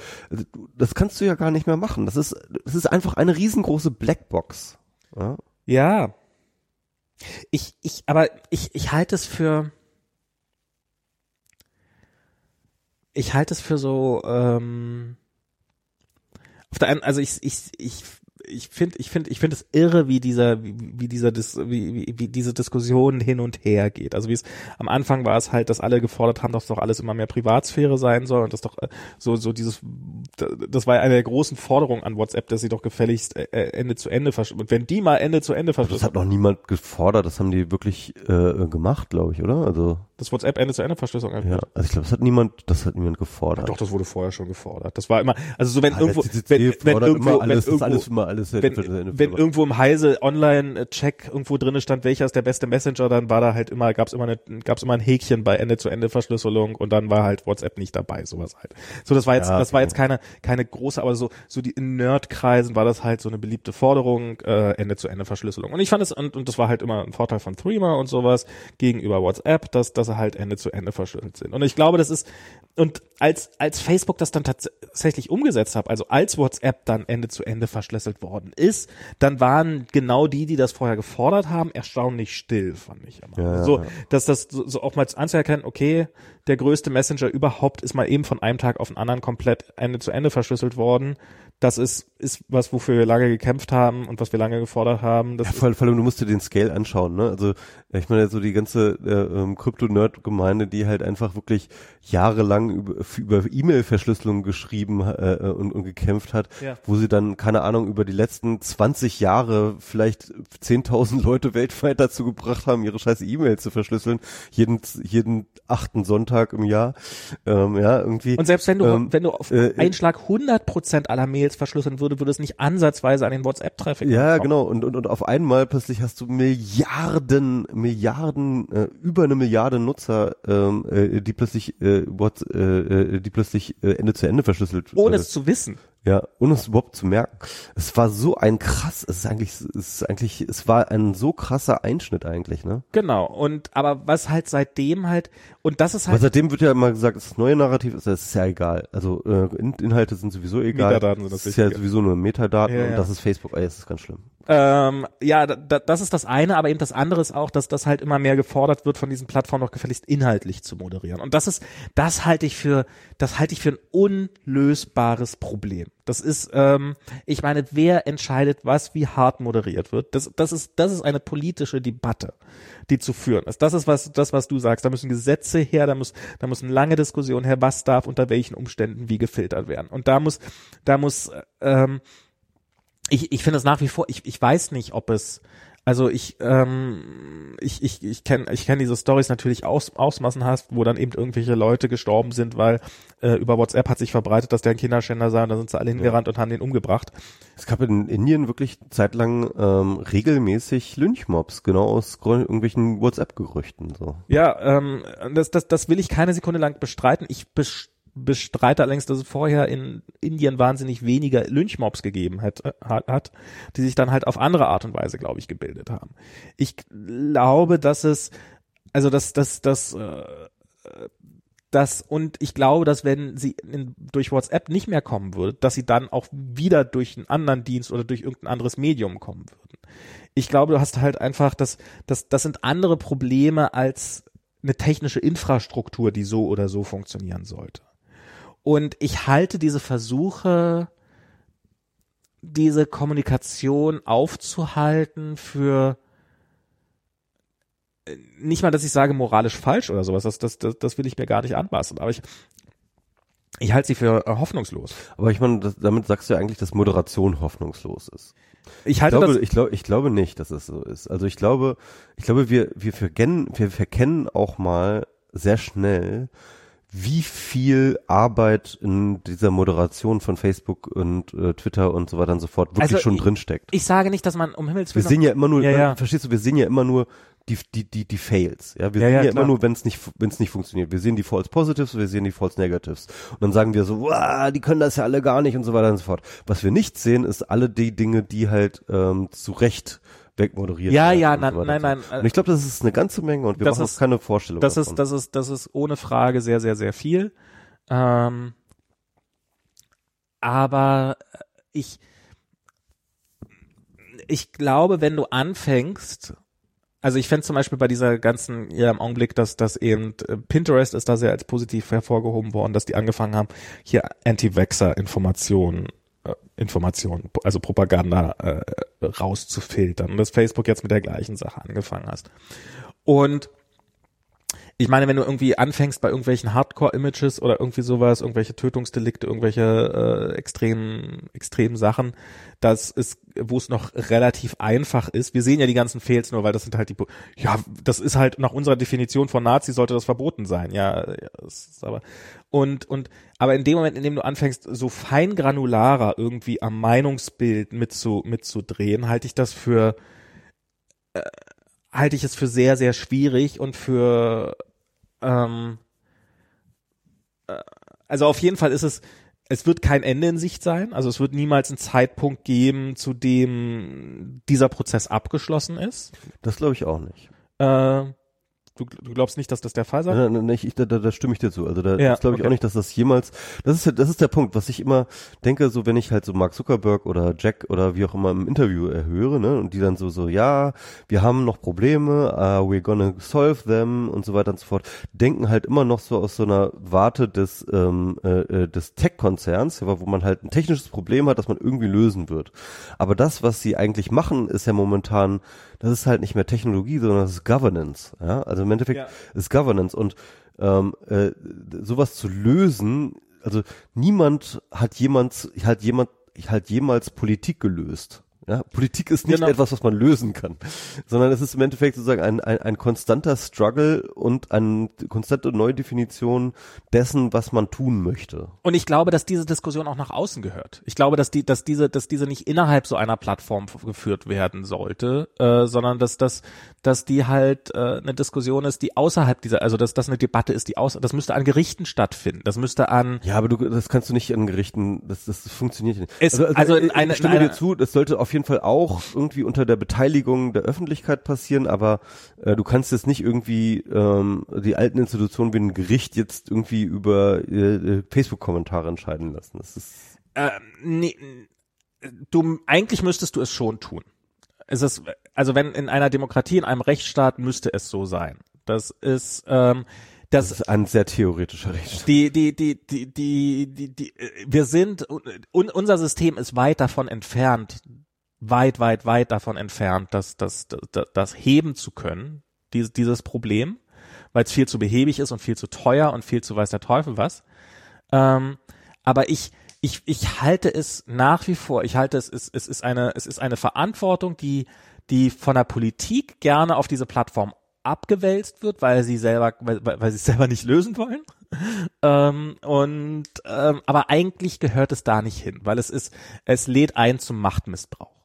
Ähm, und, und es überfordert auch diese Plattform total. Also das ist, ich halte es auch, ich halte es für ein nicht lösbares Problem. Und wenn du dich mit den Problemen der Welt immer an Mark Zuckerberg wendest und äh, quasi ähm, Politik bei äh, echauffierten Leitartikel machst, dann ich, ich das halte ich für auf Dauer kein, kein, keine gute, keine gute, keinen guten Lösung. Ja, am Ende des Tages ähm, hilft es alles. Das ist halt, was ich im letzten Podcast schon meinte. Am Ende des Tages hilft jede Form von Regulierung, jede Form von Outrage im Endeffekt nichts anderes als äh, der Ausweitung der, des Plattformregimes. Also im Endeffekt alles, alles, was Facebook anschreit, macht es stärker. Ja. Ähm, Ja, in einer gewissen, in einer gewissen Form schon. Und, ähm, und das ist und ich habe das Gefühl, ich, ich weiß nicht, vielleicht ist Facebook mittlerweile an einem Punkt, wo, wo Mark Zuckerberg sagt, doch, diese Aufgaben will ich gerne haben. Äh, weil die ist, ähm, ich glaube, die Plattformen wollen, die, die hatten sie, auf jeden Fall haben sie sich lange, lange, lange Zeit dagegen gewehrt, diese, diese, diese Aufgabe glaube, er zu haben. akzeptiert sie langsam. Ähm, glaube, dass er sie langsam kommt nicht dran, akzeptiert? er kommt nicht dran vorbei. Er kann sie nicht nicht haben. So, er, mittler, er weiß mittlerweile, ähm, dass es ohne Governance nicht funktioniert. Also Ja, aber äh, ob er die Governance überlegen muss oder und nicht. das ist übrigens, das ist übrigens auch nochmal so ein, äh, so, eine, so ein interessanter Gedanke, ne? Äh, wenn im Endeffekt ist halt die Vollverschlüsselung des, äh, äh, der, der Chat-Kommunikation ist ja auch ein ähm, eine Legitimationsstrategie, sich aus der Governance-Funktion herauszuziehen. ja, ne? klar. Du kannst einfach sagen, ja, also, ähm, ja klar, also moderieren würden wir ja gern, ne, aber ich meine, die Privatsphäre geht halt vor, ne, deswegen ähm, müssen wir das halt alles verschlüsseln. Finde ich auch ein absolut. Also ich, ich, ich weiß nicht, ob ich, ich weiß nicht, ob ich diese Moderation für gut heiße. Ich weiß nicht, ob, ich weiß nicht, ob, ob bei, Aber ich meine, wenn, sorry, aber ganz ehrlich, ich meine, man kann jetzt irgendwie zu Privacy stehen, wie man will, und da gibt es sicherlich Leute, die haben eine andere Meinung als ich. Aber Ich ich, meine, hier geht es um fucking Menschenleben. ich sag nicht wegen- es geht, es geht um Menschenleben, da, da, da sterben Menschen. ja, Da werden Genozide ver, ver, ver, Ja. verübt. Kann man doch nicht einfach sagen, es ist wichtiger, dass die, äh, dass die, dass die, dass die Plattform verschlüsselt ist, als dass, dass Ich- ich sag nicht, dass es wichtiger ist, dass Tausende die- von Menschenleben. in- also, äh, ich, Menschen haben schon, haben, haben schon vor WhatsApp es geschafft, sich gegenseitig umzubringen. Das stimmt schon, aber wenn, äh, aber wenn es halt über What, äh, über Moderation, ähm, sag ich, Ich mal, glaube nicht, dass das, ich, aufhaltbar wäre. ich glaube, zum, zum einen glaube ich, ich, ich glaube nicht, dass die Zahl der Menschenleben, die, die, die, die, die, die, die dabei draufgehen würden, massiv sinken würde. Äh, Im Zweifelsfall im Gegenteil. Ähm, Ja, das, also das halte ich jetzt für absurd, weil man kann halt relativ deutlich zeigen, dass das ähm, beispielsweise bei den Rohingyas, das ist relativ offensichtlich, da haben wir auch viele Daten zu, dass halt tatsächlich äh, Ja, durch, natürlich. die, durch die Facebook-Posts, durch die äh, Facebook-Kommunikation äh, Ja. K- Kommunikation, äh, die Leute aufgeheilt gehetzt ja, wurden. und hätten sie, hätten sie keine Facebook-Kommunikation gehabt, dann hätten sie eine andere Form der Kommunikation. Genau, aber gehabt. die Kommunikation wäre dann wahrscheinlich einfach nicht so gut, hätte nicht so gut funktioniert. Also jedenfalls. Außer ähm, sie hätten Kommunikationskanäle gehabt, die ähnlich gut funktioniert hätten. Genau, also ich bin, ich gebe dir recht, ja. Vielleicht hat es länger gedauert. äh, Ich gebe dir recht, wenn halt in äh, Burma äh, Twitter groß geworden wäre, äh, größer geworden wäre statt Facebook, ja, dass dann halt äh, das gleiche auch mit Twitter passiert wäre. Da gebe ich dir voll und ganz recht, ja. Oder oder WeChat oder was weiß ich, ja. Es, Ja. Es, äh, tausche Dien, Facebook mit Dienst Y aus. Deswegen gebe ich dir recht, dass nicht Facebook an sich sozusagen ähm, als Struktur böse ist, dass irgendwie das, äh, äh, weil es das ermöglicht hat. Ähm, aber ähm, es ist trotzdem in der, als das große Netzwerk, über das so kommuniziert wurde, ist es in der Verantwortung, ähm, solche Sachen zu moderieren. Doch, das glaube ich, ja. Also ich halte es für, also zum einen, wie viel, wie viel wird weg, also du weißt ja nicht, ob deine Moderation im Endeffekt ein Leben gerettet hat oder ob sie kein Leben gerettet hat. Du kannst es vermuten, du kannst es mutmaßen darüber. Im Zweifelsfall wirst du, musst du 10.000 Postings moderieren, um ein, um eins zu, um eins dabei zu erwischen, was, äh, was, was, was vielleicht ein Menschenleben gerettet hätte. Hat sich gelohnt, würde ich sagen.